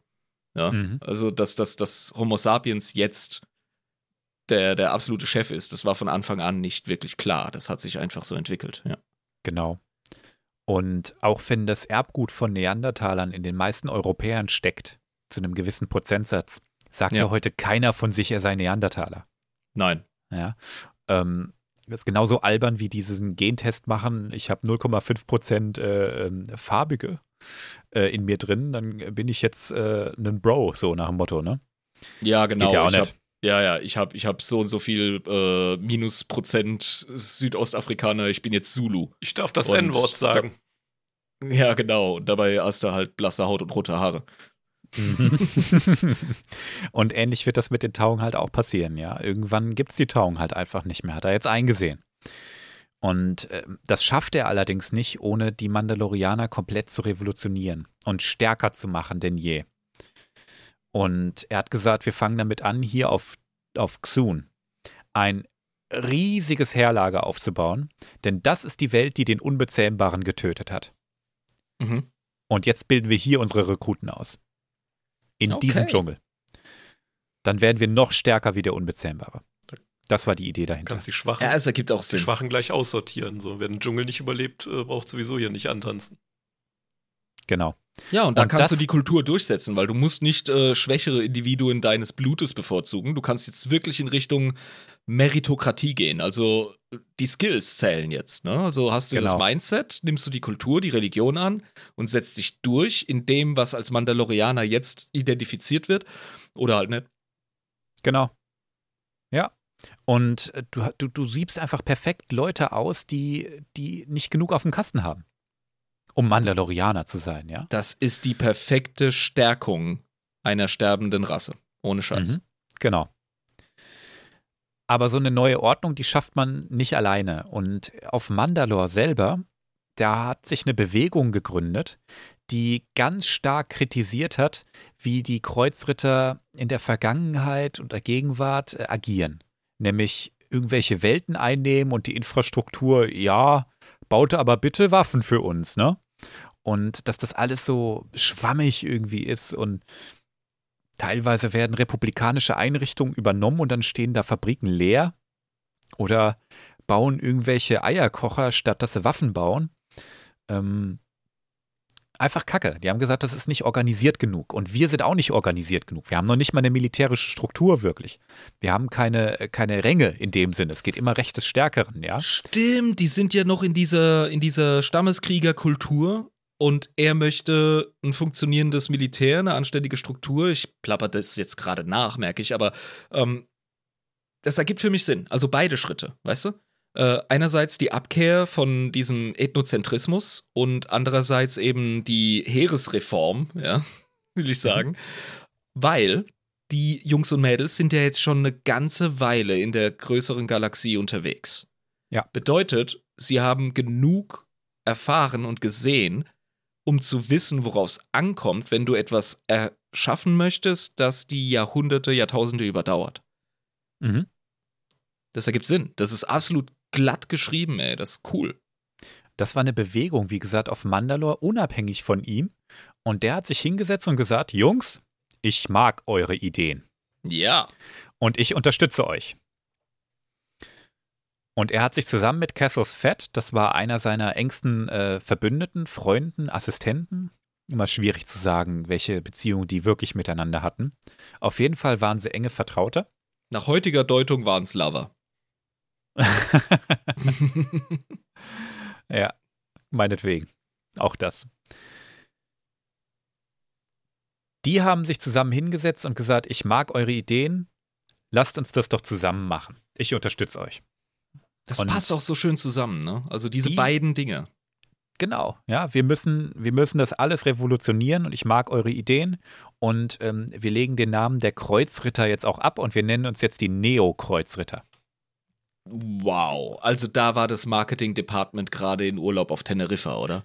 Wir legen ihn jetzt ab und heben ihn gleich wieder auf, weil er cool ist. Ja, ohne Scheiß, ey. Hm, ich weiß nicht. Ich wurde immer gehänselt mit meinem Vornamen. Ab heute heiße ich Neohorst. Alle so, wow, voll cool. Ja. Die alten Kreuzritter, die gab es übrigens auch noch. Das sind halt einige echt Hardkern, ja, und wollen diese neuen Wege nicht. Und äh, die hat er sich tatsächlich zunutze gemacht als mahnende Beispiele für den Untergang ihrer Kultur. Die haben gesagt, wenn ihr diesem Weg folgt, werdet ihr sterben. Folgt mir. Also die, die Shelby-Wild ja, Shelby Mandalorianer. Die heiraten ihre Cousinen. Ich weigere, ich weigere mich, in einer Stadt zu leben, in der man nicht seine attraktiven Cousinen heiraten darf. Geil. Damit hätten wir unser Simpsons-Zitat auch abgehandelt heute, ja, merke ich. Also ist wichtig. Ähm, Mandalore hat natürlich richtig viele Waffen gehabt, die charakteristisch für ihn waren. Ich meine, der Unbezähmbare hatte ja auch diesen geilen Speer. Ähm, so einen Speer hatte ähm, der Ultimative auch, aber was der Ultimative auch hatte, und das ist richtig, richtig geil, war einfach eine riesengroße, fette Mythosaurier-Axt. Nein. Schick dir ein Bild rein. Du brauchst, brauchst den Text gar nicht lesen, dazu ja, sage ich ja. gleich was, ne? Aber es ist eine riesengroße Axt mit so einem Fächer oben. Es ist ein Fächer, seien wir ehrlich. Also Axt, Axt ist ein sehr äh, großzügiger Begriff. Das ist ein Klingenfächer. Welcher Teil des Mythosauriers ist das? Soweit ich weiß, ähm, spielt bei dieser Mythosaurier-Axt, die ist nur angelehnt, wie die früher aussahen. Da ist gar kein Mythosaurier-Knochen verbaut. Aber weißt du, woraus er die geschmiedet hat? Sag an. Aus dem Metall des republikanischen Flaggschiffs. Oh, Symbolismus kann er auch, ey. Ja, Mann. Cool. In dieser Szene steht er auch vor dem Admiral von dem Flaggschiff und teast ihn so, ne? Ah, übrigens, ne, das war mal dein Flaggschiff hier, der Schlitten. Ich hab dir auf die Fresskau und dein Mofa geklaut und hab mir da draußen ein Messer geschmiedet. Und jetzt verprügel ich dich mit deinem genau. Mofa. Ein geiler Super. Typ einfach, ja. ja. Der fucking Ultimative einfach. Das ist eine verdammte Stangenwaffe, das ist eine Langwaffe. Mhm. Mit einer Fächerklinge, ja. Ja. Eigentlich hauptsächlich wegen dem Flair, glaube ich, muss man mal einfach sagen. Das Geiles muss, Ding. ja, das muss ein zeremonielles Stück sein. Ich wollte damit nicht kämpfen müssen, ganz ehrlich. Würde ich ganz andere nee. Sachen in die Hand nehmen. Da gibt es aber einige Waffen in Star Wars, mit denen ich nicht kämpfen wollte. Ja. Aber es geht halt auch um Style, ne? Rule of Cool. Ja, ist Rule of Cool, exakt. Also, ähm, jetzt müssen wir über die Neokreuzritter mal reden. Der wohl größte Unterschied zwischen den Neokreuzrittern und den alten Kreuzrittern ist, dass sie jetzt, wie gesagt, ganz viele Spezies in die Kultur aufgenommen haben, um an mhm. deren Seite zu kämpfen. Die meisten davon waren Menschen tatsächlich. Dann gab es aber auch einen Haufen Rodianer, Twi'leks, Togorianer, da muss ich ja mal ein Bild reinposten, die sehen echt weird aus. Irgendwie fucking, äh, ja. Alter, das, das ist ein Wehrhamster. Ja, ich wusste, du findest eine bessere, bessere Beschreibung dafür wie ich, als ich. Das ist ein Kapibara, was im Gym war. Ohne Scheiß, ja. Aber bei Vollmond, ey. Jetzt haben wir's. Ja, also krass. Äh, dann die Kerestianer. Die schicke ich dir auch rein. Kerestianer sehen ein bisschen, äh, ja. Die sehen aus wie ein halblangweiliger Star Trek-Alien. ähm, oh, weißt du, wie die aussehen? Wie, äh, wie die, die, denen der Mond auf den Kopf gefallen ist. Oh, ja, Mann. Das ist auch wieder sinnlos im Weltraum. Oder ähm, wie die, wie die, ähm, die Who's vom Grinch, von Doktor Seuss. Ja, stimmt, ja. Aber wie die aus dem, aus dem, aus dem Comic, nicht aus dem Film. Ja, genau. Aber halt nach, nach der Chemo. Also wirklich ein bisschen gebeutelt, haarlos, ungesund. Gesund sehen die nicht aus, das muss ja, man ja. schon sagen, ja. Ähm, wer natürlich jetzt auch endlich als echter Mandalorianer dastehen durfte, waren die mandalianischen Riesen. Oh, geil. Ja, geile Scheiße, ey. Boah, ich stelle mir gerade die Rüstungen vor, ey. Auch von den, von den Wehrwasserschweinen. Das ist bestimmt voll geil. Und nicht vergessen, die Tiss-Shar, das sind diese Raptorenviecher, waren auch eine der ersten, die da. Echt? Ein, die musst du mir mal zeigen, die Tiss-Shar. Ja, das waren doch die, ähm, die einfach aussehen wie Raptoren. Die sehen einfach aus wie Raptoren. Fertig. Waren mal Lifehacks. Okay, na gut. Also, die, die waren schon mal ja. Lifehacks? Ja, ja. Ich erinnere ah, mich. Okay. Ich das gar nicht, aber gut. Ähm, also, wie gesagt, die Neokreuzritter haben auch kritisiert, dass die alten Kreuzritter, die waren zwar richtig effektiv da drin, Industriekomplexe zu erobern, die dann aber gar nicht zu benutzen. Und deshalb haben die einfach gesagt, nee, wir müssen das jetzt ändern. Und entweder die arbeiten jetzt für uns, und mit Arbeit meine ich, ne? Arbeit. Also richtig oder wir machen die Platz. Auf Schicht. Und das oh. geht... Oder sie werden fertig gemacht. Okay, gut, ja. Oder sie werden halt fertig gemacht, ja. Das sind die zwei Optionen. Und ähm, außerdem, auf diesen Welten sind Millionen potenzieller Rekruten, die man bisher hat links liegen lassen. Weil ja, sind ja eben. Keine Mandalorianer. Ne? Das ist ja das Geniale an dieser Heeresreform und an dieser Kulturreform. Beides. Ja? Ja. Das ist die perfekte Ehe. Du hast so einen riesen Pool, Ähm, der vorher in diesen Hilfstruppen, Auxiliartruppen ähm, mehr oder weniger lose und wahrscheinlich auch relativ schwer äh, oder ich sag mal mit großem Aufwand einsetzbar ist. Weil du musst die ja durch ihre Homogenität und ihre Eigenschaften und ihre Stärken und Schwächen musst du die ja so einsetzen, dass es Sinn ergibt. Das war übrigens auch damals fürs Römische Reich eine Herausforderung ähm, mhm. mit diesen Auxiliari. Und jetzt kannst du die integrieren in dein mhm. Heer. Und du hast so viel Raum erobert. Da ist eine, ähm, ich sag jetzt mal, ein Vielvölkerstaat ja. unter einer einenden Kultur mit einem äh, vernünftigen Maß an Standardisierung. Haben die Typen die fucking Space-E U mit einer E U-Armee gegründet, Alter? Ja, kann man so sagen. Vielleicht ein bisschen aggressiver, aber. Ja, ja, natürlich, natürlich. Mit einer gewissen, mit einer gewissen Vorherrschaft äh, statt krassem Föderalismus, ganz klar. Aber ey, was geht? Also über die, die Politik auf Welten, die sie erobert haben, reden wir tatsächlich gleich noch. Aber reden wir mal über die Ausrüstung von denen. Denn da gibt es noch eine Besonderheit. Denn die Neokreuzritter haben jetzt tatsächlich eine einheitliche Rüstung. Finde ich die, jetzt. Die haben Standards eingeführt. Ja, okay. Ich weiß. Das Weil ist ein großer die, Bruch. Die Anatomie äh, unserer großartigen, vielfältigen neuen Gemeinschaft hier ist dann doch sehr divers. Du kannst das anpassen. Logisch. Ne? Aber die Rüstung folgt einem einheitlichen Design. Ah. Ne? Und die meisten Spezies sind nun mal in Star Wars auch humanoid. Und ähm, da passen die schon irgendwie in sowas hier rein.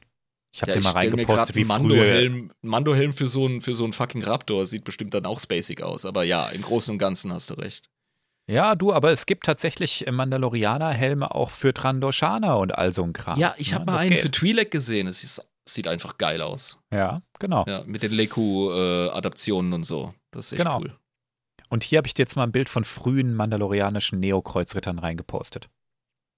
Ja. Ja, wenn das mal kein spooky Anblick ist, diese Einheitlichkeit. Mhm. Also ganz klar diese ähm, spartanisch äh, beziehungsweise griechisch antik anmutende Helm, ne, mit dem T-Visier. Und äh, ja, im Grunde halt einfach fucking Space-Rüstung, die ja, Proto-Mandos. Das sind Brau- Proto-Mandos, ja, kann man so sagen. Brauchst du gar nicht weiter erklären, ja. Mhm. Also du hattest ja vorher wirklich die, die äh, Leute, die einen Taucheranzug anhatten, gefühlt mit Knochenplatten drauf. Ja, richtig, die sahen noch wild aus. Jetzt hast du hier einfach eine gut ausgerüstete Elite-Armee stehen, die aussieht wie ein Sondereinsatzkommando. Ja, Mann. Und Einheit hat und einen, äh, eine Befehlskette hat, denn vorher gab es eigentlich nur Mandalore und dann das individuelle Krassheitslevel. Mehr gab's einfach nicht, ja. Ja, Barbaren halt. Und jetzt hast du äh, wirklich Offiziere, jetzt hast du äh, die Anfänger, die haben noch nicht so ein ausge, ausgefeiltes ähm, System wie jetzt vielleicht unser Militär, ne? Aber du hattest wenigstens mal Leute, die du an deren Rüstung, an deren Rüstung du erkannt hast, okay, auf die höre ich. Das macht so viel einfacher, die Standardisierung ja. und äh, das Erkennungsding und eine Grundhierarchie. Ich meine, das fällt natürlich nicht vom Himmel. Sowas hat ja jetzt auch Zeit, sich zu entwickeln. Genau. Ähm, aber dass du jetzt halt schon Aufteilungen machst, weißt du? So, okay, jetzt ja. hast du hier eine Kampfgruppe und die folgen dem und äh, okay, das, äh, jetzt kriegt der die Rüstung oder die Farbe draufgeklatscht. Mhm. Und dass man das dann quasi so organisch sich hat entwickeln lassen, aber mit der Grundidee immer im, ja, so in der Wahrnehmung. Und mach's nicht zu kompliziert, haben die sich gedacht. Ne? Das ist auch eine neue Idee. Wir fangen mit drei Farben an und drei Rängen. Ja, willst die Leute ja auch nicht überfordern. Willst die Leute nicht überfordern. Wenn du so einen mandalianischen Riesen hast, der hat, glaube ich, auch keinen Bock drauf, äh, erstmal nachzugucken und die Farbenlehre durchzugehen im Kopf. ähm, Du hast die Neo-Kreuzritter, die Rekruten, ja, die haben eine blaue Rüstung. Mhm. Habe ich dir gerade mal ein schönes Bild reingepostet von so einer Standardrüstung. Sieht aus wie ein Cardassianer, ey, so einen breiten Nacken. Ja, die haben so einen komischen äh, Nackenkranz. Das hat mir an den Helmen nie so gut gefallen, muss ich ehrlich sagen. Wie der Batman, der einfach nie seinen Kopf bewegen konnte, sondern immer die Schultern ja. mitnehmen musste. Stimmt, ja. Der darauf folgende Rang, das sind im Prinzip Offiziere, das sind die Rally-Master. Die haben eine rote Rüstung. Mhm. Und jetzt habe ich kein Bild für dich, aber ist ja auch eigentlich egal. Die Rüstung ist einfach nur gelb und ein bisschen krasser. Das sind die ähm, Feldmarschalle. Verstehe. Die haben eine gelbe Rüstung. Ja, das ist und, schon ein höherer Offiziersrang. Genau. Und ja. die gelbe Rüstung, die war auch um einiges stabiler so als die durchschnittliche. Allgemein waren die Rüstungen hochwertiger gearbeitet als die der ursprünglichen Kreuzritter. Und, und das ist jetzt Premiere, große Teile dieser Rüstung waren auch schon aus Beskar. Oh, hat man das angefangen zu kultivieren? Das hat man vorher auch noch nicht so richtig gehabt, ja. Mhm. Und zumindest hat man es nicht als Rüstung kultiviert. Vielleicht noch mehr als Waffen, aber ja, noch nicht so Material, richtig. Ne? Das Material war bekannt, aber es dann wirklich äh, zu verwenden, breit gefächert. Mhm. Äh, ich meine, wir drei sind ja im Frühmittelalter unterwegs gewesen über Jahre. Und äh, haben Wikinger reenacted. Und Wikinger hatten als das Höchste ihrer Rüstung, hatten sie einen Helm, so einen einfachen Nasalhelm und ein Kettenhemd. Und viel mehr ging nicht. Mhm. Und dann hattest du zu deren Zeit schon, hattest du dann auf einmal das Frankenreich, die dann angefangen haben, so, ja, okay, das ist ein Material hier, das mit dem Stahl und dem Eisen, da machen wir schon ein paar Jahrhunderte mit rum. Das kennen die meisten, aber wir setzen das jetzt wirklich hardcore ein, so wie damals die Römer war das Ziel. Und dann hattest du auf einmal ein Heer mit Leuten, die in Kettenhemden unterwegs waren, was für so ein Skandinavier entweder Elitekrieger oder Häuptling hieß. Und so ungefähr stelle ich mir das mit dem Beskar vor. Weißt du, mhm. man kannte es, aber jetzt hat man die äh, Struktur und die Möglichkeiten in dem neuen Reich, das man da aufbaut, dass man das jetzt mehr und mehr einsetzen kann. Zumindest fängt das dann bei den höheren Rängen an. Ich denke, hier hat auch diese Schmiedetradition angefangen. Mm, ja, ja, da gab es dann Leute, die sich, die sich darauf fokussiert haben. Wir sind immer noch in einer extrem religiösen Bewegung hier. Das, was wir später bei den Kindern der Watch in äh, The Mandalorian ja auch mitkriegen. Die sind auch ganz strikt religiös. Und auch die Death Watch, die hatte ja auch das Bestreben, diese alten Wege wieder ähm, einzuschlagen, ne? Ja, wie und, man sich im Frühmittelalter nach der Antike gesehnt hat. Ja, genau. Und ich mhm. denke, dass das hier ähnlich ist, ne? Also hier ist das entstanden. Ja. Mit dieser Schmiedekultur. Und religiös sind sie natürlich schon viel, viel länger gewesen, ja. Aber der Fokus auf die Rüstung und die Waffe und alles, ne, das ist, denke ich, hier entstanden. Mhm. Allerdings muss man jetzt sagen, der Ansturm an Rekruten, der war ja jetzt so groß, so groß, dass es für viele gar kein Beskar mehr gab, beziehungsweise nicht schnell genug nachproduziert werden konnte. Genau, das ist eine Frage der Verfügbarkeit, ja. Und ähm, deshalb ist man da häufig auch auf Durastahl und andere Materialien äh, gegangen, die auch gut waren, ja, aber jetzt halt noch nicht richtig Beskar. Ich denke mal, so eine Rekrutenrüstung, die wird jetzt nicht unbedingt aus Beskar gewesen sein. Stell dir den Unterschied vor zwischen Eisen und Stahl. Mhm. Weißt du, du kannst das gleiche Produkt, sei es eine Waffe oder eine Brünne, ein Kettenhemd, kannst du aus Eisen oder aus Stahl herstellen. Mhm. Und das hat äh, einen verschiedenen Aufwand und das hat einen verschiedenen Wert, aber das Konzept ist gleich. Und so hast du hier die Materialunterschiede. Du hast, du hast ein Ziel, wo du hin willst, aber du musst dich den Gegebenheiten irgendwo halt auch fügen und beugen. Ja. So, wir haben jetzt eine Kulturrevolution. Wir haben die Neokreuzritter, aber die alten Kreuzritter, die gibt es natürlich auch noch. Und am Anfang wurden die Neokreuzritter eher so zusätzlich zu den anderen dazugeplant. Okay. Und ähm, das war richtig clever, das so zu tun, weil dann haben alle mitgekriegt, wie krass das ist, wenn man so organisiert ist und so eine krasse Rüstung hat und so eine krasse Waffe hat und was geht eigentlich ab, ja? Guck dir mal die Neokreuzritter an. Mhm. Und plötzlich konvertieren ganz viele. Und sagen, ich will auch ein Neokreuzritter werden. Und dann sagt man, Leute, der Ultimative, kein Problem, hier ist deine blaue Rüstung, fängst als Rekrut an. Und äh, leg los. Der Militärinfluencer, ey, der hat einen Trend gesetzt. Ja. Und dann gab es eine Kulturverschiebung. Und zwar eine organische, genau. Aus freiem Willen. Das war nicht mhm. runterdiktiert. Überhaupt nicht. Das hat, hat sich niemandem die Kultur weggenommen. Die Leute haben sich frei dazu entschieden, diese neue anzunehmen. Man hat das neue Konzept angeboten. Mhm. Und es hat sich frei durchgesetzt. Ja. Brillant. Das ist so So ein bisschen wie mit der Christianisierung in Skandinavien. Die war mhm. relativ unblutig, bis auf ein paar Ausnahmen. Ja, wenn du die mit Germanien vergleichst, ja, mit Inquisitionen und was weiß ich was alles, ne? Ja, aber, Inquisition gab es nicht, aber, aber Karl der Große hat zum Beispiel die Sachsen geschliffen und so. Ich weiß, worauf du hinaus möchtest, ja. Genau. Und wenn du das aber mit, mit Norwegen und so vergleichst, ja, da haben die Jesus erstmal einfach nur so als Zusatzgott einfach akzeptiert. Exakt, genau das Ding, ja. Und dann, und gesagt, ja, dann war das halt, das war der Kulturtrend. Ja? Klar nehme ich den Segen an, ist doch okay. Mhm.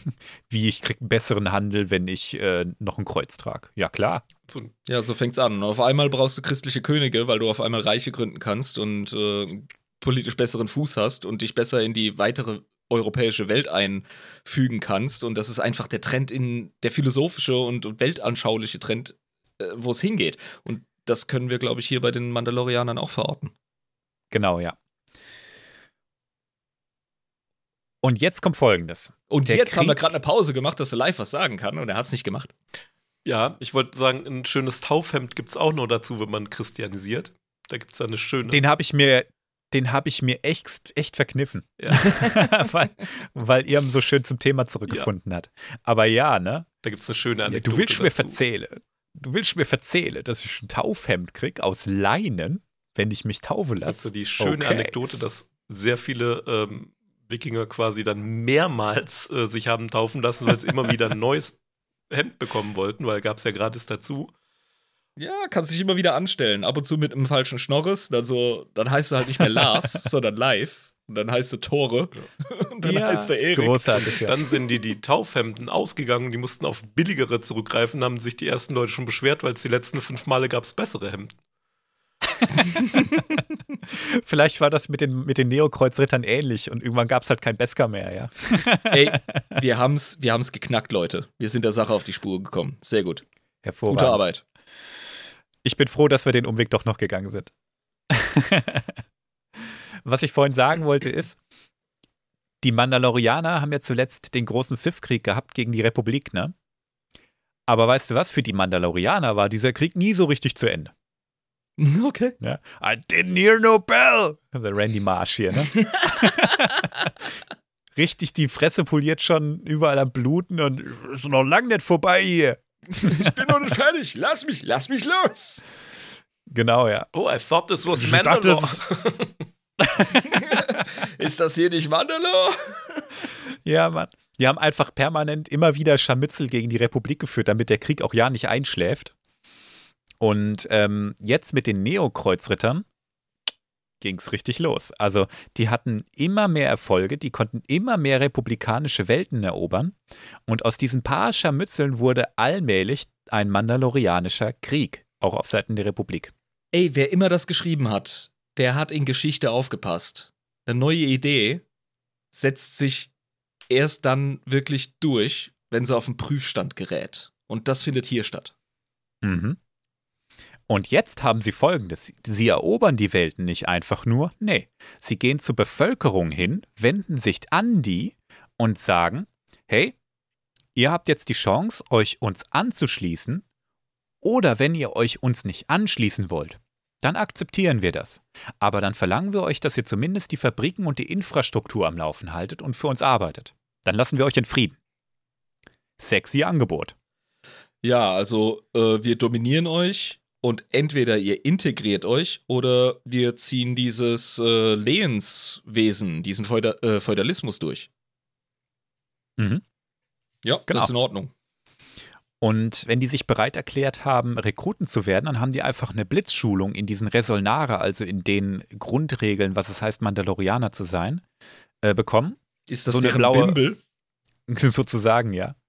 Haben eine blaue Neokreuzritterrüstung bekommen und einen Blaster. Und dann wurden sie losgeschickt. Und gesagt, ja. Du machst jetzt hier Militärschulung und dann Grundausbildung und dann herzlich willkommen bei den Mandalorianern. Sau cool.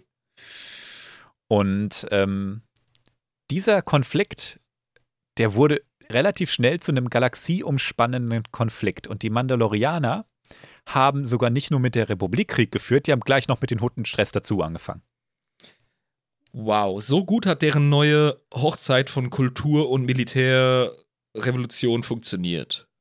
Ich glaube, das war denen einfach so scheißegal. Die haben einfach direkt einen Zwei-Fronten-Krieg angef- a- angefangen und das mit voller Absicht. Ungeachtet der Tatsache, dass sie von ihrer Methode und ihrer neuen Gestalt überzeugt waren. Das war einfach noch, also ne, so ein Mando kriegst du ja nicht, äh, da verändert sich das Grundwesen ja nicht. Also, das interessiert mich doch nicht, was für ein Dachverband du hast. Du bist in der Nachbarschaft und ich mach dich platt, ey. Du hast es sehr schön auf den Punkt gebracht, ja. Die haben einfach Stress gemacht und ähm, wollten wieder Krieg führen. Und das ist denen jetzt erstmal egal, ob das die Republik ist oder das Huttenimperium oder ist doch Wumms, ja. So, Jungs Hauptsache, und Mädels, jetzt sind, jetzt sind wir wieder geil. Jetzt können wir wieder richtig Vollgas geben. Ja. Ja. Und die Republik, die war ja selber noch ziemlich dabei, seine Wunden zu lecken von dem Krieg gegen die Sith, ne? Mm. Und haben gesagt, ja, ja, die Mandalorianer da, unsere Koloniewelten, das ist schon Kacke und so, ne? Aber wir gehen da jetzt nicht in groß angelegten Krieg, dafür haben wir die Ressourcen gar nicht. Unsere Koloniewelten, Alter, das ist doch der Gipfel der Anmaßung. Ich kann es mir richtig vorstellen, wie sie da auf Coruscant die Reden schwingen und keinen Plan von der Realität haben. Ja, Mann. Und der, der Champagner fließt ja noch, ne, solange die Kernwelten stabil sind. Ja, das genau. Sind die Mandalorianer noch nicht. Also, naja, also ein paar Kolonien da, ja. Hm. Großartig. Und äh, vielleicht erinnerst du dich noch an einen jungen, charismatischen Mann, der dieses Vorgehen richtig scheiße fand. Ja, Revan. Ja. Und Revan hat angefangen, gegen die Mandalorianer vorzugehen. Hat ja dann auch diese Maske von dieser einen Mandalorianerin aufgesetzt und gesagt, ich höre nicht eher auf, jetzt hier Stress und Babude zu machen, bis die Mandalorianer besiegt sind. Was mhm. voll das Mando-Ding war zu sagen eigentlich, ne? Muss ja, dazu sagen. Ja, ernsthaft. Und alle Mandos so nicken in Respekt. Geil, Alter. Ich sehe dich, seh dich im Boxring. Ja, Mann. Alles hat sich aber verändert, als die Mandalorianer Taris angegriffen haben. Taris kennst du noch, ne? Vage. Das ist das mit den Ragulen. Ah, ja, ja, ja, ja, ja. Na, Mur-Talisman-Folge und so, ja, ne? Ja, ja, ja, ja, ja, ja. Ich lerne Ta- so viel so schnell bei euch, also ja, ja danke ja, für die du, Erinnerung. Pff, alles gut, aber schön, dass du das Wissen wieder abrufen konntest. Taris ist eine semi-autonome Midrim-Welt. Über die haben wir, wie gesagt, schon öfters gesprochen. Mhm. Und die ist essentiell für die Infrastruktur der Kernwelten gewesen. Also ja. Jetzt ne, fließt plötzlich kein Champagner mehr, weil Taris in und Besatz ist. Und da haben sie gesagt, na, also, ne, jetzt müssen wir was machen. Und dann haben sie angefangen, in den Krieg gegen die Mandalorianer zu ziehen und Revan auch offen zu unterstützen. Du kannst gegen das Empire äh, ihrer Majestät der Königin rebellieren, aber wehe, die Teelieferungen bleiben aus. Mhm. Ja. Cassius Fett hat die Offensive höchstpersönlich angeführt. Fett übrigens tatsächlich äh, blutsverwandt mit Jango Fett, ja. Beziehungsweise Boba Fett. Blutsverwandt ist jetzt, naja, der ein oder andere wird wissen, warum das nicht ganz stimmt, aber ähm, unter Mandalorianer-Regeln blutsverwandte Cassius Fett, der führt die Offensive an. Ja, also und Teil der Dynastie quasi. Ja. Genau, ja. Der Planet war unglaublich gut gesichert, auch von den Jedi. Aber vielleicht erinnerst du dich noch über die Folge äh, Mur-Talisman ähm, an das Padawan-Massaker. Scheiße, ja. Da wurde ja geklänzt, da wurde aufgeräumt. Die, äh, da hatte einer von den Meistern einen schlechten Traum, ja. Dass einer von den Padawanen ähm, die alle betrügt. Er wusste aber nicht genau, welcher, da einfach alle umgebracht. Das ist geil. Oh, ich habe Angst, dass ich einen Platten in meinem Fahrrad krieg. Hm, ich schmeiß mal besser eine Granate drauf. Die Taresianer fanden das gar nicht so geil, was in diesem Turm da abgegangen ist, in dem Jedi-Turm auf Taris. Und haben gesagt, äh, nein, ihr verschwindet hier, wir wollen mit den Jedis erstmal nichts mehr zu tun haben. Macht euren Sektenscheiß mit Kindern bitte woanders. Ja, das ist aber auch miese P R, also. Also die Jedi haben Taris verlassen, das sind jetzt natürlich die besten Bedingungen, um den Planeten anzugreifen. Ja. Cassius Fett hat, wie gesagt, die Offensive übernommen und die haben relativ schnell kurzen Prozess mit der planetaren Verteidigung gemacht. Die Oberstadt und die mittleren Ebenen, das ist ja auch so eine, äh, so eine riesige Stadt, Taris, ne? Die mhm. haben sie re- ohne, re- ohne großen Widerstand eigentlich eingenommen, ja. Also da gab es nicht viel Widerstand. Die haben gesagt, alles klar, okay, wir wissen Bescheid, wie das jetzt hier läuft. Wir ordnen uns unter, ne? Also einfach aber einmarschiert und so ein paar Hardcaller niedergeschossen und ohne groß äh, Trara. Ja. Mhm. Die Unterstadt einzunehmen, das war anstrengender. Denn die wurde von bis an die Zähne bewaffneten Swoop-Gangs regiert. Das sind äh, im Prinzip Motorrad-Gangs. Ja, ja. Ja, ja, das, äh, das, das habe ich mitgekriegt vom, ähm, von Svotor. Genau. Ja. Und äh, klar, die Crime Lords, äh, die haben ihre eigene politische Landschaft und die haben ihren eigenen Subkosmos, sag ich jetzt mal. Genau. Und jupp, bevor das alles komplett neu geordnet wird von der neuen Regierung, geht man hin und wehrt sich. Oh, krasses Bild.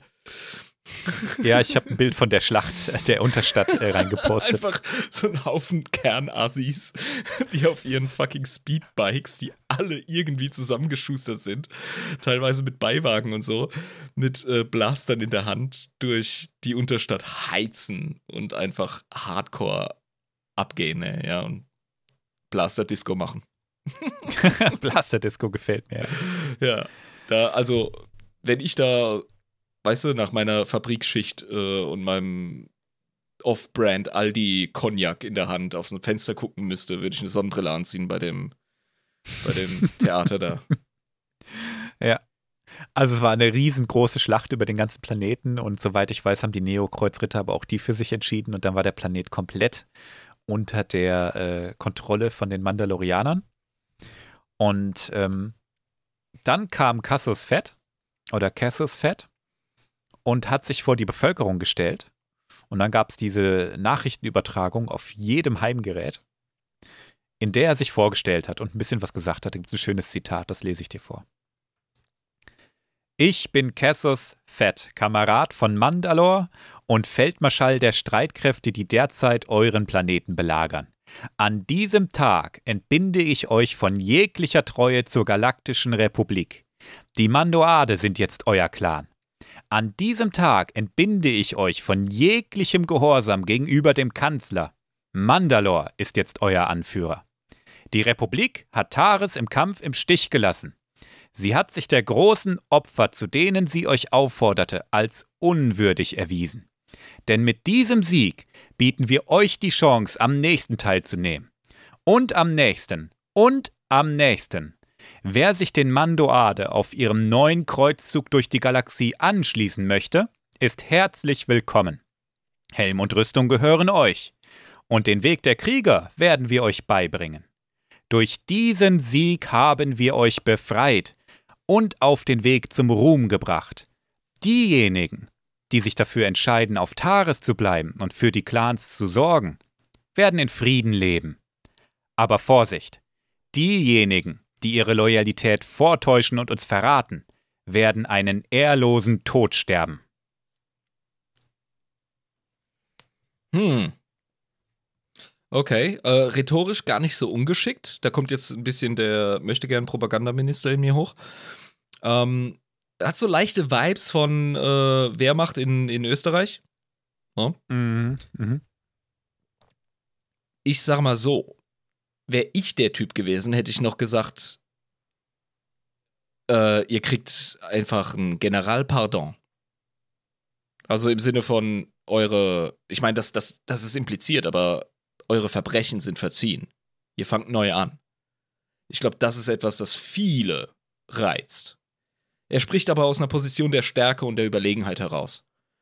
Ne? Er sagt, jetzt ist Kriegerkultur angesagt und äh, eure nächste beste Chance ist, einfach ja, mit uns loszuprügeln, weiter zu prügeln.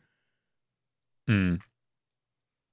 Ja, darfst nicht vergessen, die meisten Leute auf Taris waren, ja, die meisten ist vielleicht falsch, aber Oberstadt und äh, die mittleren Ebenen und so, das waren ja... Ich sorge mich gerade um die Unterstadt. Die Oberstadt hast du relativ schnell im Griff durch neue Struktur und du lässt die, mhm. die Etablierten und die Privilegierten lässt du in ihrer Position und die sind sowieso vaterlandslos. Ja? Ja. Das ist immer so. Die pff, Eliten kannst du immer, kannst du immer erobern. Das ist gar kein Problem. Aber Unterstadt, Leute, die was zu, äh, ja, die wenig zu verlieren haben, die musst du reizen mit was. Und da hätte ja. ich gesagt so, hey, ähm, euch gebe ich jetzt Chancen. Hat er gemacht, hätte ich nur noch mal ein bisschen mehr betont. Aber ich bin kein Mando zu der Zeit. Also ich glaube, das passt zu seinem Charakter, ja. Ich könnte mir vorstellen, dass er das gemacht hat und zur Unterstadt noch mal anders gesprochen hat, wie er es jetzt ah, hier zur Oberstadt gesprochen hat. Ne? Ah, verstehe. Das war gar nicht die explizite Nachricht an die Unterstadt. Okay. Ich denke, das war die, die eher an die oberen Ebenen ging, die ja, die weil, Infrastruktur eigentlich am Laufen halten. Eben, weil, weil der Mann spricht für mich sehr clever. Ich kann mir sehr gut vorstellen, dass er die äh, ganzen Swoop-Gangs und so anders anspricht. Ja, davon gehe ich aus, ja. Ja. Tatsächlich ist Taris jetzt einige Jahre lang unter mandalorianischer Herrschaft und es gab wirklich viele Rekruten von da. Ja, wenn es den Leuten scheiße geht und du denen auf einmal eine Möglichkeit gibst. Wo, wo kamen die ganzen Freibeuter äh, im, im achtzehnten, neunzehnten Jahrhundert her? Mhm, ja? Ja. Also das war jetzt nicht die Oberschicht. Die Piraten, nee. Das waren Leute, die ihr Glück gesucht haben. Die Rekruten von Taris wurden primär auf der Welt Jebel ausgebildet. Und ähm, dazu kommen wir gleich. Du erinnerst dich ja, was auf Taris passiert ist, als die Mandalorianer da waren, ne? Karnes Moor und so. Die ähm, haben ja was gesucht da. Jein. Nein, ich blanke gerade. Die haben den äh, Talisman von Karnes Moor gesucht. Der die Den Moor-Talisman? Von der Moor-Talisman-Folge, die wir hatten? Erzähl mir keinen Scheiß, Kryos. Ja, hast genau. recht. Ja. Fuck. Und ähm, die... Leif regt sich gerade bestimmt auf, ey. Der Typ, der merkt's nix. Ich bin mittlerweile... Die haben ihn ja gefunden. Entschuldigung, ich bin mittlerweile aber was? auch so, dass ich denke, oh Gott, was war da nochmal? Ja, das ging mir auch so, ey. Er ist ich nicht wütend, über er ist, nachgedacht er ist nur enttäuscht. So, Jungs, wir machen vorwärts. Schon, schon fast go, zwei go, Stunden go. drin, hey. Ähm, die Rekruten von Taris wurden auf Jebel ausgebildet und man hat den Mur-Talisman ja tatsächlich auch dahin gebracht. Könnt ihr euch in der Mur-Talisman-Folge anhören, wie gesagt. Ja. Nochmal sage ich das Wort nicht. Ähm, aber jetzt stell dir vor, es ist ja auf Jebel dann auch die Seuche ausgebrochen, gell? Ja. Du bist den Albtraumlegenden deiner Heimatwelt entkommen und hast gesagt, ich werde Mandalorianer, denn ich habe gar keinen Bock auf diese Rakul-Scheiße. Ich kann endlich von dir abhauen und dann ist der Albtraum vorbei. Und dann bricht auf der fucking Welt die Rakul-Seuche aus. Das stelle ich mir echt bitter vor, ja. Taris selber wurde später von Revan befreit. Und über den Rest des Krieges gegen die Mandalorianer haben wir ja schon in der Revan-Saga gesprochen. Also die wurden ja besiegt. Hat er nur durch äh, den Fall auf die dunkle Seite geschafft und diesen Einsatz des Masseschattengenerators. Ansonsten, wer weiß. Revan hat äh, Mandalore den Ultimativen getötet. Vorher wurde ihm aber noch offenbart, dass die Neo-Kreuzritter für einen Sith-Lord gearbeitet haben, der ihn betrogen hat. Revan nimmt jetzt die Maske von Mandalore dem Ultimativen als Kriegsbeute an, beraubt die Mandalorianer ihren Rüstungen und Waffen und die zerstreuen sich wieder in alle Winkel der Galaxie und die meisten werden jetzt einfach irgendwelche Kopfgeldjäger, Schläger, Türsteher et cetera. Oh Mann, ey, die hatten so einen guten Run. Ja, aber ein abschließendes Bild noch, damit wir nicht mit so einem negativen Gefühl aus der Folge gehen. Mandalore der Ultimative. Ja, also die ganzen... Uh, Dudes und Dudettes verschiedener Spezies zusammen unter einen Banner geholt hat. Ich erinnere mich an das Bild. Und jetzt erkenne ich auch die fucking Riesen als solche. Mhm. Von denen wir gar nicht gesprochen hatten in der eigentlichen Mando-Folge. Nee. Jetzt ist das Bild für mich ein bisschen vollständiger. Ne? Also ich habe sofort Fäkalgeruch in der Nase, weil da vorne rechts ein Trandoshaner steht. Ein Rodianer. Ähm, äh, Rodianer, Trandoshaner, fuck, das waren die Echsen. Ein Rodianer. Und ähm, die äh, äh, Catgirls und Catgirl, äh, Catboys, et cetera, et cetera, ja. Ja. Ah, glorreiche Mando-Kreuzzüge. Zu diesem Zeitpunkt noch, ja. Aber ja, es muss ja alles mal enden, was Schönes. Eben, sie hatten einen guten Lauf. Ja. Wow. Das sind, schon, das sind schon echt die fucking Bösen, muss man mal einfach sagen. Zu der Zeit waren das einfach richtige Shitkicker. Ja. Also einfach keine netten Leute. Ja, ernsthaft. Wenn die eine Mülltonne gesehen haben, haben sie sie umgeschubst und einen Mittelfinger in die Überwachungskamera gehalten. Ja. Das waren die Neokreuzritter und die mandalorianischen Kreuzritter. Die moderneren Mandalorianer, die haben das religiöse Dogma allmählich abgelegt. Mhm. Darüber reden wir in der nächsten Folge zu Mandalorianern. Aber soweit sind wir jetzt erstmal. Ich freue mich wie bekloppt, dass das nicht die letzte Mando-Folge war.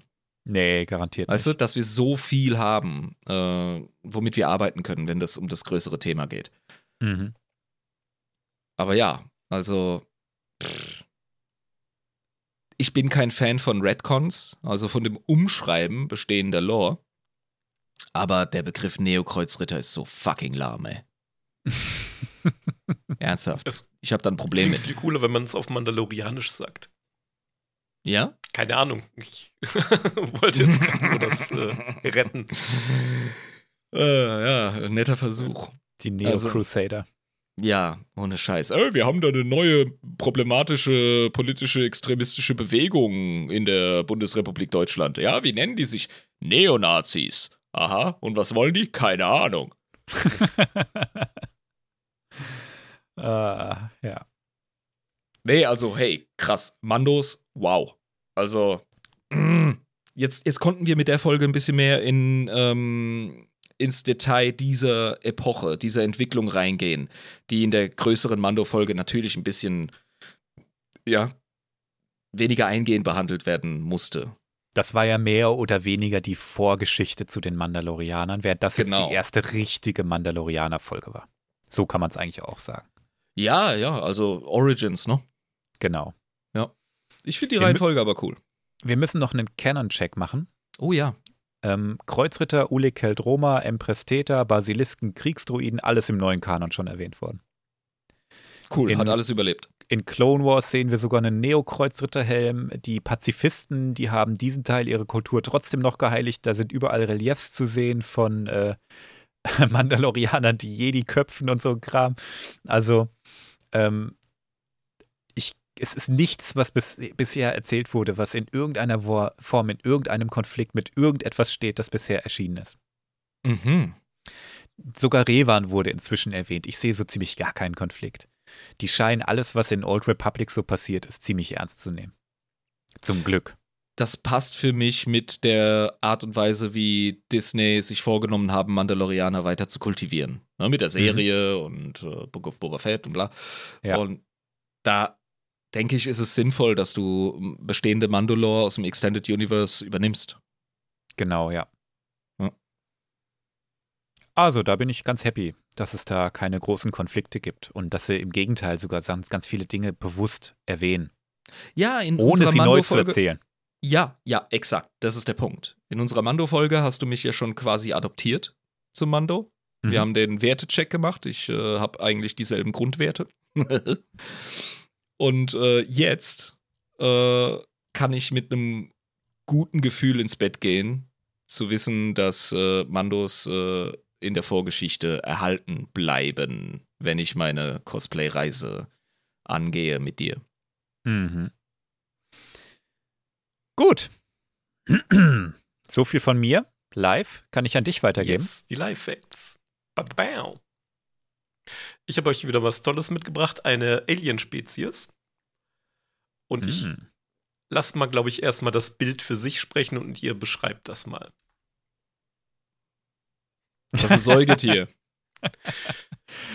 Das ist eine, das ist Schweinefliegenstier. Oh, Schweinefliegenstier. Al Gore hat uns gewarnt. Ja, also Leute, das ist, der Kopf erinnert sehr an eine Fliege, es hat aber auch Stierhörner, es hat eine eindeutige Schweinsnase, vier Arme, es ist tierisch äh, dickleibig, äh, fette Elefantitis an den Beinen. Korrekt.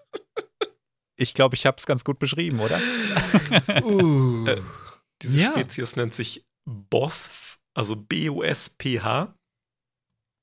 Bosf, okay. Bosf. Und die habe ich wirklich rausgesucht, weil es Säugetiere sind.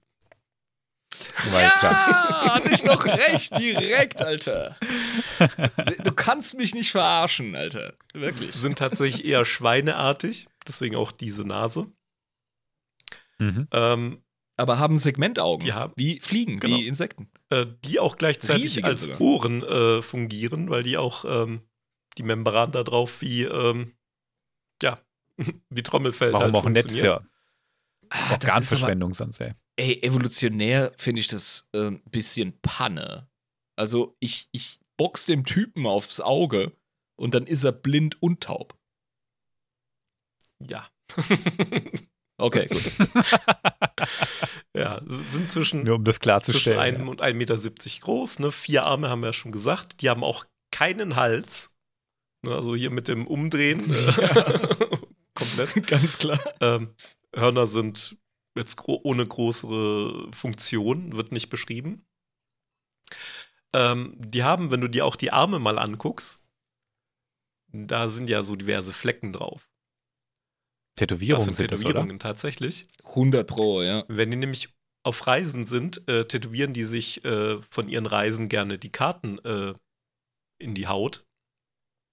Das ist wie der Reisekoffer, auf dem tausend Sticker drauf sind, wo er überall war. Ja, oder so ein bisschen wie die, da bin ich wieder bei den Freibeutern und bei den Seeleuten im, äh, ne, zur, zur viktorianischen Zeit. Ja, aber auch. Die haben sich ja auch ihre Tattoos gemacht. Äh, häng, das finde ich aber cool. Mit denen allerdings äh, auch damit zusammen, dass den ihr Planet halt größtenteils aus hohem Gras äh, besteht, wo die sich dann mit diesen Karten orientieren konnten. Und dann irgendwann wird das kulturell halt dazu geworden sein, dass sie sich das tätowieren haben lassen. Und jetzt kommt der Clou. Ach, wie cool. Jetzt kommt der Clou. Wenn die im Weltraum unterwegs sind, haben die da Sternenkarten drauf. Ja, eben. Das haben die übertragen. Von ihrer, von ihrer terrestrischen Tradition. Cool. Ja. Wie die eine Hyperraumroute machen, stellst du aufs Handgelenk. Okay. Ja, ich stell dir vor, die reisen ins Chaos. Ja, ja, genau. Die müssen doch, die müssen doch mit, mit, äh, die müssen doch mit Henna arbeiten, dass sie dann, dann nochmal drüber kritzeln können nach ein paar Wochen. Ja, ja, apropos, ähm, was machen die denn so? Ja, die haben eine ganz crazy Religion, muss man dazu sagen. Äh, die verehren Wesenheiten, die sie die Yentar nennen. Mit Y und zwei R, weil damit klingt spacig. Was so viel heißt wie die ja. unbekannten Geister. Und generell alles, was irgendwie nicht rational erklärt werden kann. Das waren die Yentar. Die Yentar bestraften uns. Die Yentar beschenken uns. Ne? Also alles, was irgendwie äh, gut oder schlecht läuft, ne? Sind halt die Geister. Und ja, du beschreibst gerade generisch Religion. Gen- ja, genau. Und die Macht ist auch so ein Prinzip. Ne? Das nennen die Abo-B-Yentar. Äh, das ist quasi die Macht der unbekannten Geister oder unbekannten Götter. Reden die einfach von den fucking Celestials? Nee. Das ist einfach nur die also, der Weltsicht auf die Macht. Kann, aber muss nicht. Nicht, nicht jeder, ja. der an Götter glaubt, spricht gezielt von den Celestials, aber sau viele gehen auf die Celestials zurück, würde ich sagen. Also, also wir wissen es ja, bei dem, den Dudes einfach nicht, oder? Von dem, was die so beschreiben, ne? Das waren die Yentar. Die sind generell auch ja, sehr philosophisch und spirituell drauf. Ich glaube, das ist bei denen, hat das nicht viel zu sagen. Äh, bei anderen Spezies gelten die auch als abergläubisch einfach. Äh, die Regierung von denen ist auch ganz interessant. Ähm, das besteht so aus mehreren Fraktionen oder Parteien, wo jede quasi so eine gewisse Aufgabe in der Gesellschaft hat. Komme ich gleich nochmal dazu. Die haben allerdings alle eins gemeinsam. Das sind alles machtsensitive Individuen. Und die werden Ela-B-Yentar genannt. Quasi die Auserwählten der unbekannten Geister.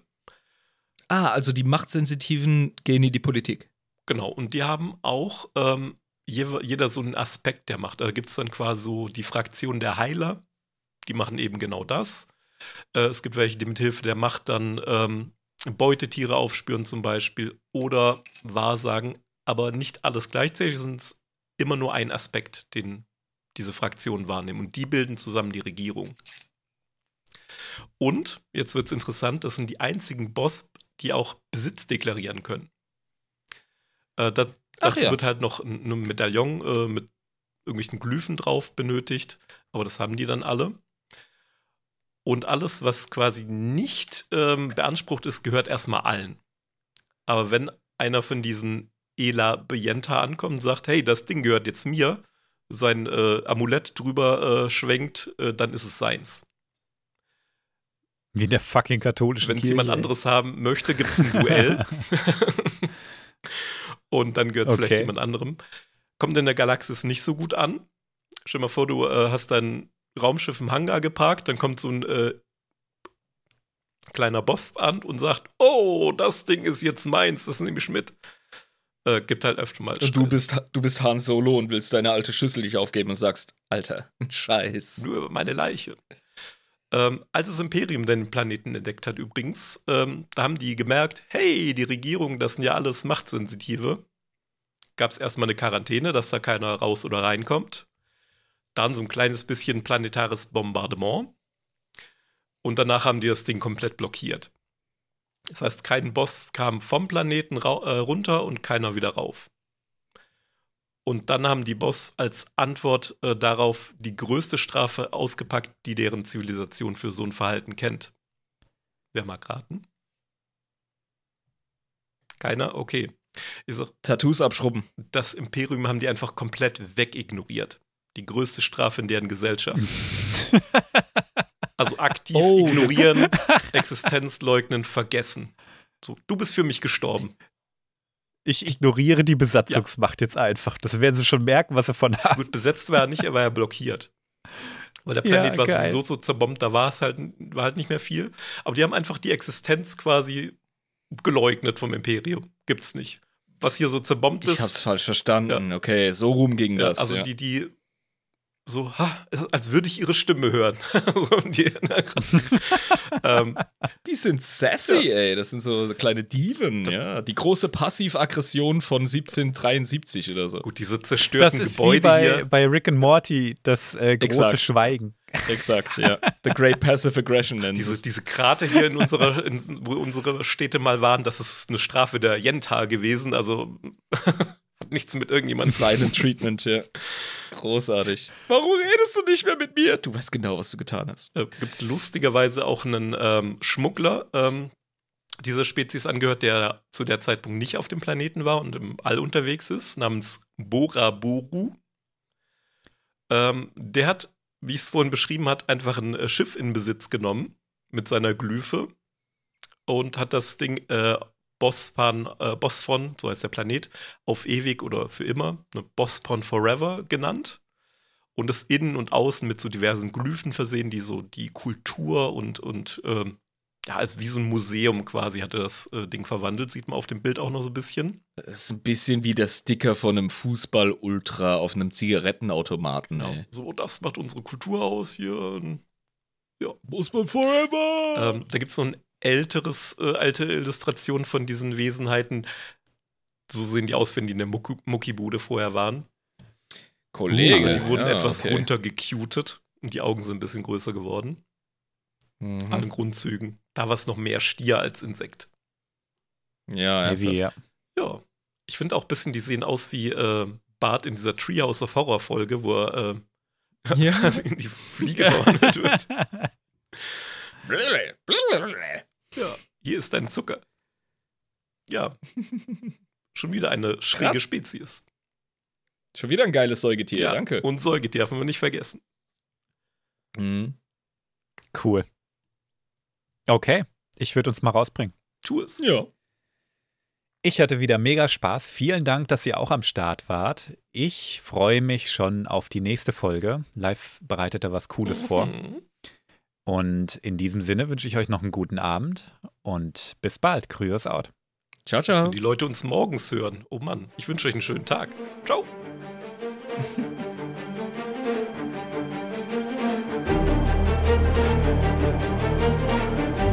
Thank you.